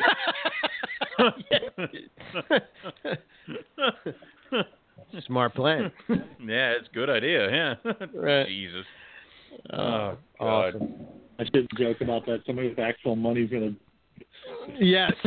Yeah, someone's gonna do this. Yeah, that's. this We're all bad. going to be No. paying some guy somewhere, you know. Yeah, let's like- no, no, no. Do not. If you are listening and can do this, please don't. So, all right. Yeah. Awesome. All right, guys. All right, I man. appreciate you having me on. That was it was fun. And uh, yeah, definitely hook, hook up to me next time you guys are at a show and say hi. Just Yeah. uh, sneak by. yeah, man. Absolutely. Yeah. All right. Well, you have a good night. All right. All right, thanks so much, All right. guys. Yeah, you Yeah. too. Very cool, man. Good, Yeah. good show to do right before uh, you know the Aussie trip, and uh, you know I, I let you geek out a little bit with your colubrids in the middle there. Don't I, I don't saw how you. throw me a bone. I saw how you Don't- snuck in there. Don't do this. don't don't be like, look, I let you speak colubrids, so now you can't get mad that I'm going to Nah, man. Australia without you. No, I tell you what. Um, No. You would have been in heaven, man, if you would have saw some of the stuff that was on his table. You know, I mean, I talked about it when we came I- back from Tinley, but holy shit, man! Some I, of those dude, I was colubrids I- I- that he has are just. freaking I saw his table at Daytona, but I guess he didn't have as many. But dude, I mean, Yeah. I saw those bird snakes at Tinley when I went in March, and they're gorgeous. Like he said, like somebody just attacked a snake with fruity pebbles. Like that's what it looked like. so Uh, very on that cool. note, All right, I, I, we can't do anything else to top it other than uh, no, it's, attacked it's, by it. We should end now. Yes, Shut the show down. very good. So next week, um, yeah, next week it's just me and you. Um, Yeah, you know, I'm sure we'll have some topics. You can't Yeah, book because- a guest. You have to. Uh, you have to start packing and thinking. Well, yeah, I got I got a pack, and next week is Thanksgiving, so Right. obviously that's a huge time for me Hey, it's and my not job. like you work in a that stuff. grocery store. It's like, oh wait, Yeah. that's right, you do. So yeah, Yes. so next week it's just you and me. The week Yeah. after that is the Bredli Roundtable, Yes. and then the That's week after that, cool. we're, the week after that, we are on a mm, hiatus for one episode. Right. Yes. All right. Then you come back from Australia, and I stop crying into my cereal, and then we have a show after that one. So Right. Okay. And then and then there's the holiday show, and then that's it. Oh my And we're done for the year. Yeah. so close. Yep. My father got mad at me that I didn't tell him that we were doing the anniversary show, so I have to tell him that the holiday show is coming up. So Oh, really? Yeah, So the so the one thing that we're going to try to do when we're in Australia. No, I'm not going to say it. I'll just I'll make yeah, it. don't say it. Don't. I already told it. you. Yeah. Yeah, okay. yeah. Don't. Yeah, don't leave. Don't. Don't tell them. They don't need to know. Yeah. Yeah, that's Yeah. true. All right. Eric so is going us, to try to sneak back Imbricata. He's going to try to Shut the hell up, man! Don't If say you that are, shit. What are you if doing? you are the authorities a- of Australia, arrest this man. So, all right. You're a fucking idiot.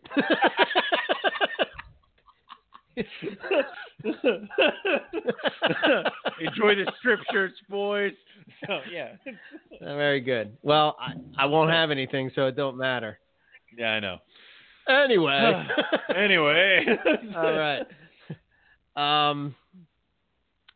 Oh, now I don't even know what I'm going to say. Oh, so so as far as the calendar, Casey will be back. Um, I That's think he comes back sometimes next week, and then I got to get him together. I got most of the. Uh, e- everybody has pretty much emailed me pics uh, if they have a better, you know, uh, resolution. higher resolution of the pic. Um, Right. uh, I will uh, try to get to. There's probably a couple people that I still have to get in touch with, uh, and I'll try to seal that up this week. If you're interested in getting a copy of the calendar, uh, we are doing pre-orders. You can send uh, me PayPal. Um, it's fifteen dollars shipped in the U.S., twenty dollars shipped outside of the U.S., and it's Burke Phila, B U R K E P H I L A, at gmail.com. Just be sure to include your name, your real name, so I know who you are. uh, because you know, obviously, Three my name is not yeah. Burke Phila. you know, um, and uh, be sure to include your address. And um, yeah, that's it. Um, if you want to, uh, and we're, I think I'm going to order about a hundred of them. So you know, Okay. uh, we're trying to squeeze them out as soon as uh, as I get in touch with him. Uh, we'll get them done. He- Pretty fast turnaround time last time, and then Yeah. we'll get them right out to you guys, uh, and we'll have them to you by the new year. Um, New Year. Yep. so if you're interested in that and you want to get, make sure you get one, uh, you know, pre-order, blah blah blah. Um, and as far as um, for us, MoreliaPythonRadio.com, and the email is info at MoreliaPythonRadio.com. Um, and for some reason, I thought that that so there's a way that you can hook up your that email to your to go to your Gmail, and for some reason Okay. the it the Morelia Python Radio one is not going to my Gmail. So I I gotta oh. figure out how to do that. So uh, Okay. I've had I went there the other day to look, and there were some emails there, and I was like, oh shit, look at that. Crap. Okay. All right. So uh, as far as myself, uh, is uh, ebmorelia.com. My email is eric at ebmorelia.com. I'm pretty much not, I'm done shipping for the year. Uh, so, you know, I'm going to grow down. up what I got. Um, Mm. But if you're interested in something and you want to do a payment plan or something like that, just give me a, shoot me a message and uh, we'll see what we can work out and get it shipped out by the spring. Um, who knows? Maybe I'll make a, a visitation at some kind of reptile show locally or something like that. My God. well, well, I uh, I have a table at the Oak Show in February. If you want Oh, to you come down, there you go. So Yeah, you know, I it'll will. be one of those. I'll, I'll I'll try to put us next to Port City Pythons this time, so we can just annoy them the entire time. So oh, that would be awesome. yeah, I know, right? um, um, um, so yeah, yeah. that's all I got. Well, um, uh, dude, I mean, like, I, I, I'm kind of right there with you with shipment. I think I have one more that needs to go out that I'm going to send out next week. But you do know that we're supposed to get like wintry mix and snow on Thursday, right? I saw that, and I wasn't sure if that was real or not. Yeah, I was. what? It's You nothing, imagine you know. I don't know. It's just weird. I looked at my phone and I'm like, is that snowflake I see? like, Yeah, that, that can't be right. um, I'm probably going to pair up on Thursday just to see. I'm going to try to capitalize on that. So we'll see how it goes. Anyway, uh, All right. Best of luck. this- we'll talk about it this- next week. We will. Um, this will probably be um, this week as well as uh, I think next week before Thanksgiving, probably till about Wednesday, will be when I will shut down shipping as well, depending on you know if it's 70 degrees around Christmas time again, I may reopen it. so, um, but for right now, uh, we're we're kind of getting there. Uh, so obviously there's animals all over the website, uh, which is up to date, the for sale page as well as the Facebook, uh, Rogue Reptiles on Facebook. You can also go follow me on Instagram, which is my last name, uh, McIntyre, M C I N T Y R E O J. Uh, you can message me through there as uh, well. Um, and uh, for babies right now, dude, I have uh, I have bredli, caramels, coastals, het axanthic stuff, and then I have two uh, uh, pure Papuan pythons, 100% het granite uh, males right now. So um, they're ready to roll too. Hmm. Yeah. Interesting. Yeah, I know. It's so weird. Um. So Hmm. I mean, that's it. Uh. That's uh, that's all we. And then of course, like I said, uh, I will be vending the February second Oaks show, and that's the first show uh, that I'll be doing in 2019. So that is all that we have for everybody this episode. We'll say thank you all for listening, and we're going to catch everybody back here next week for some more Morelia Python Radio. Good night.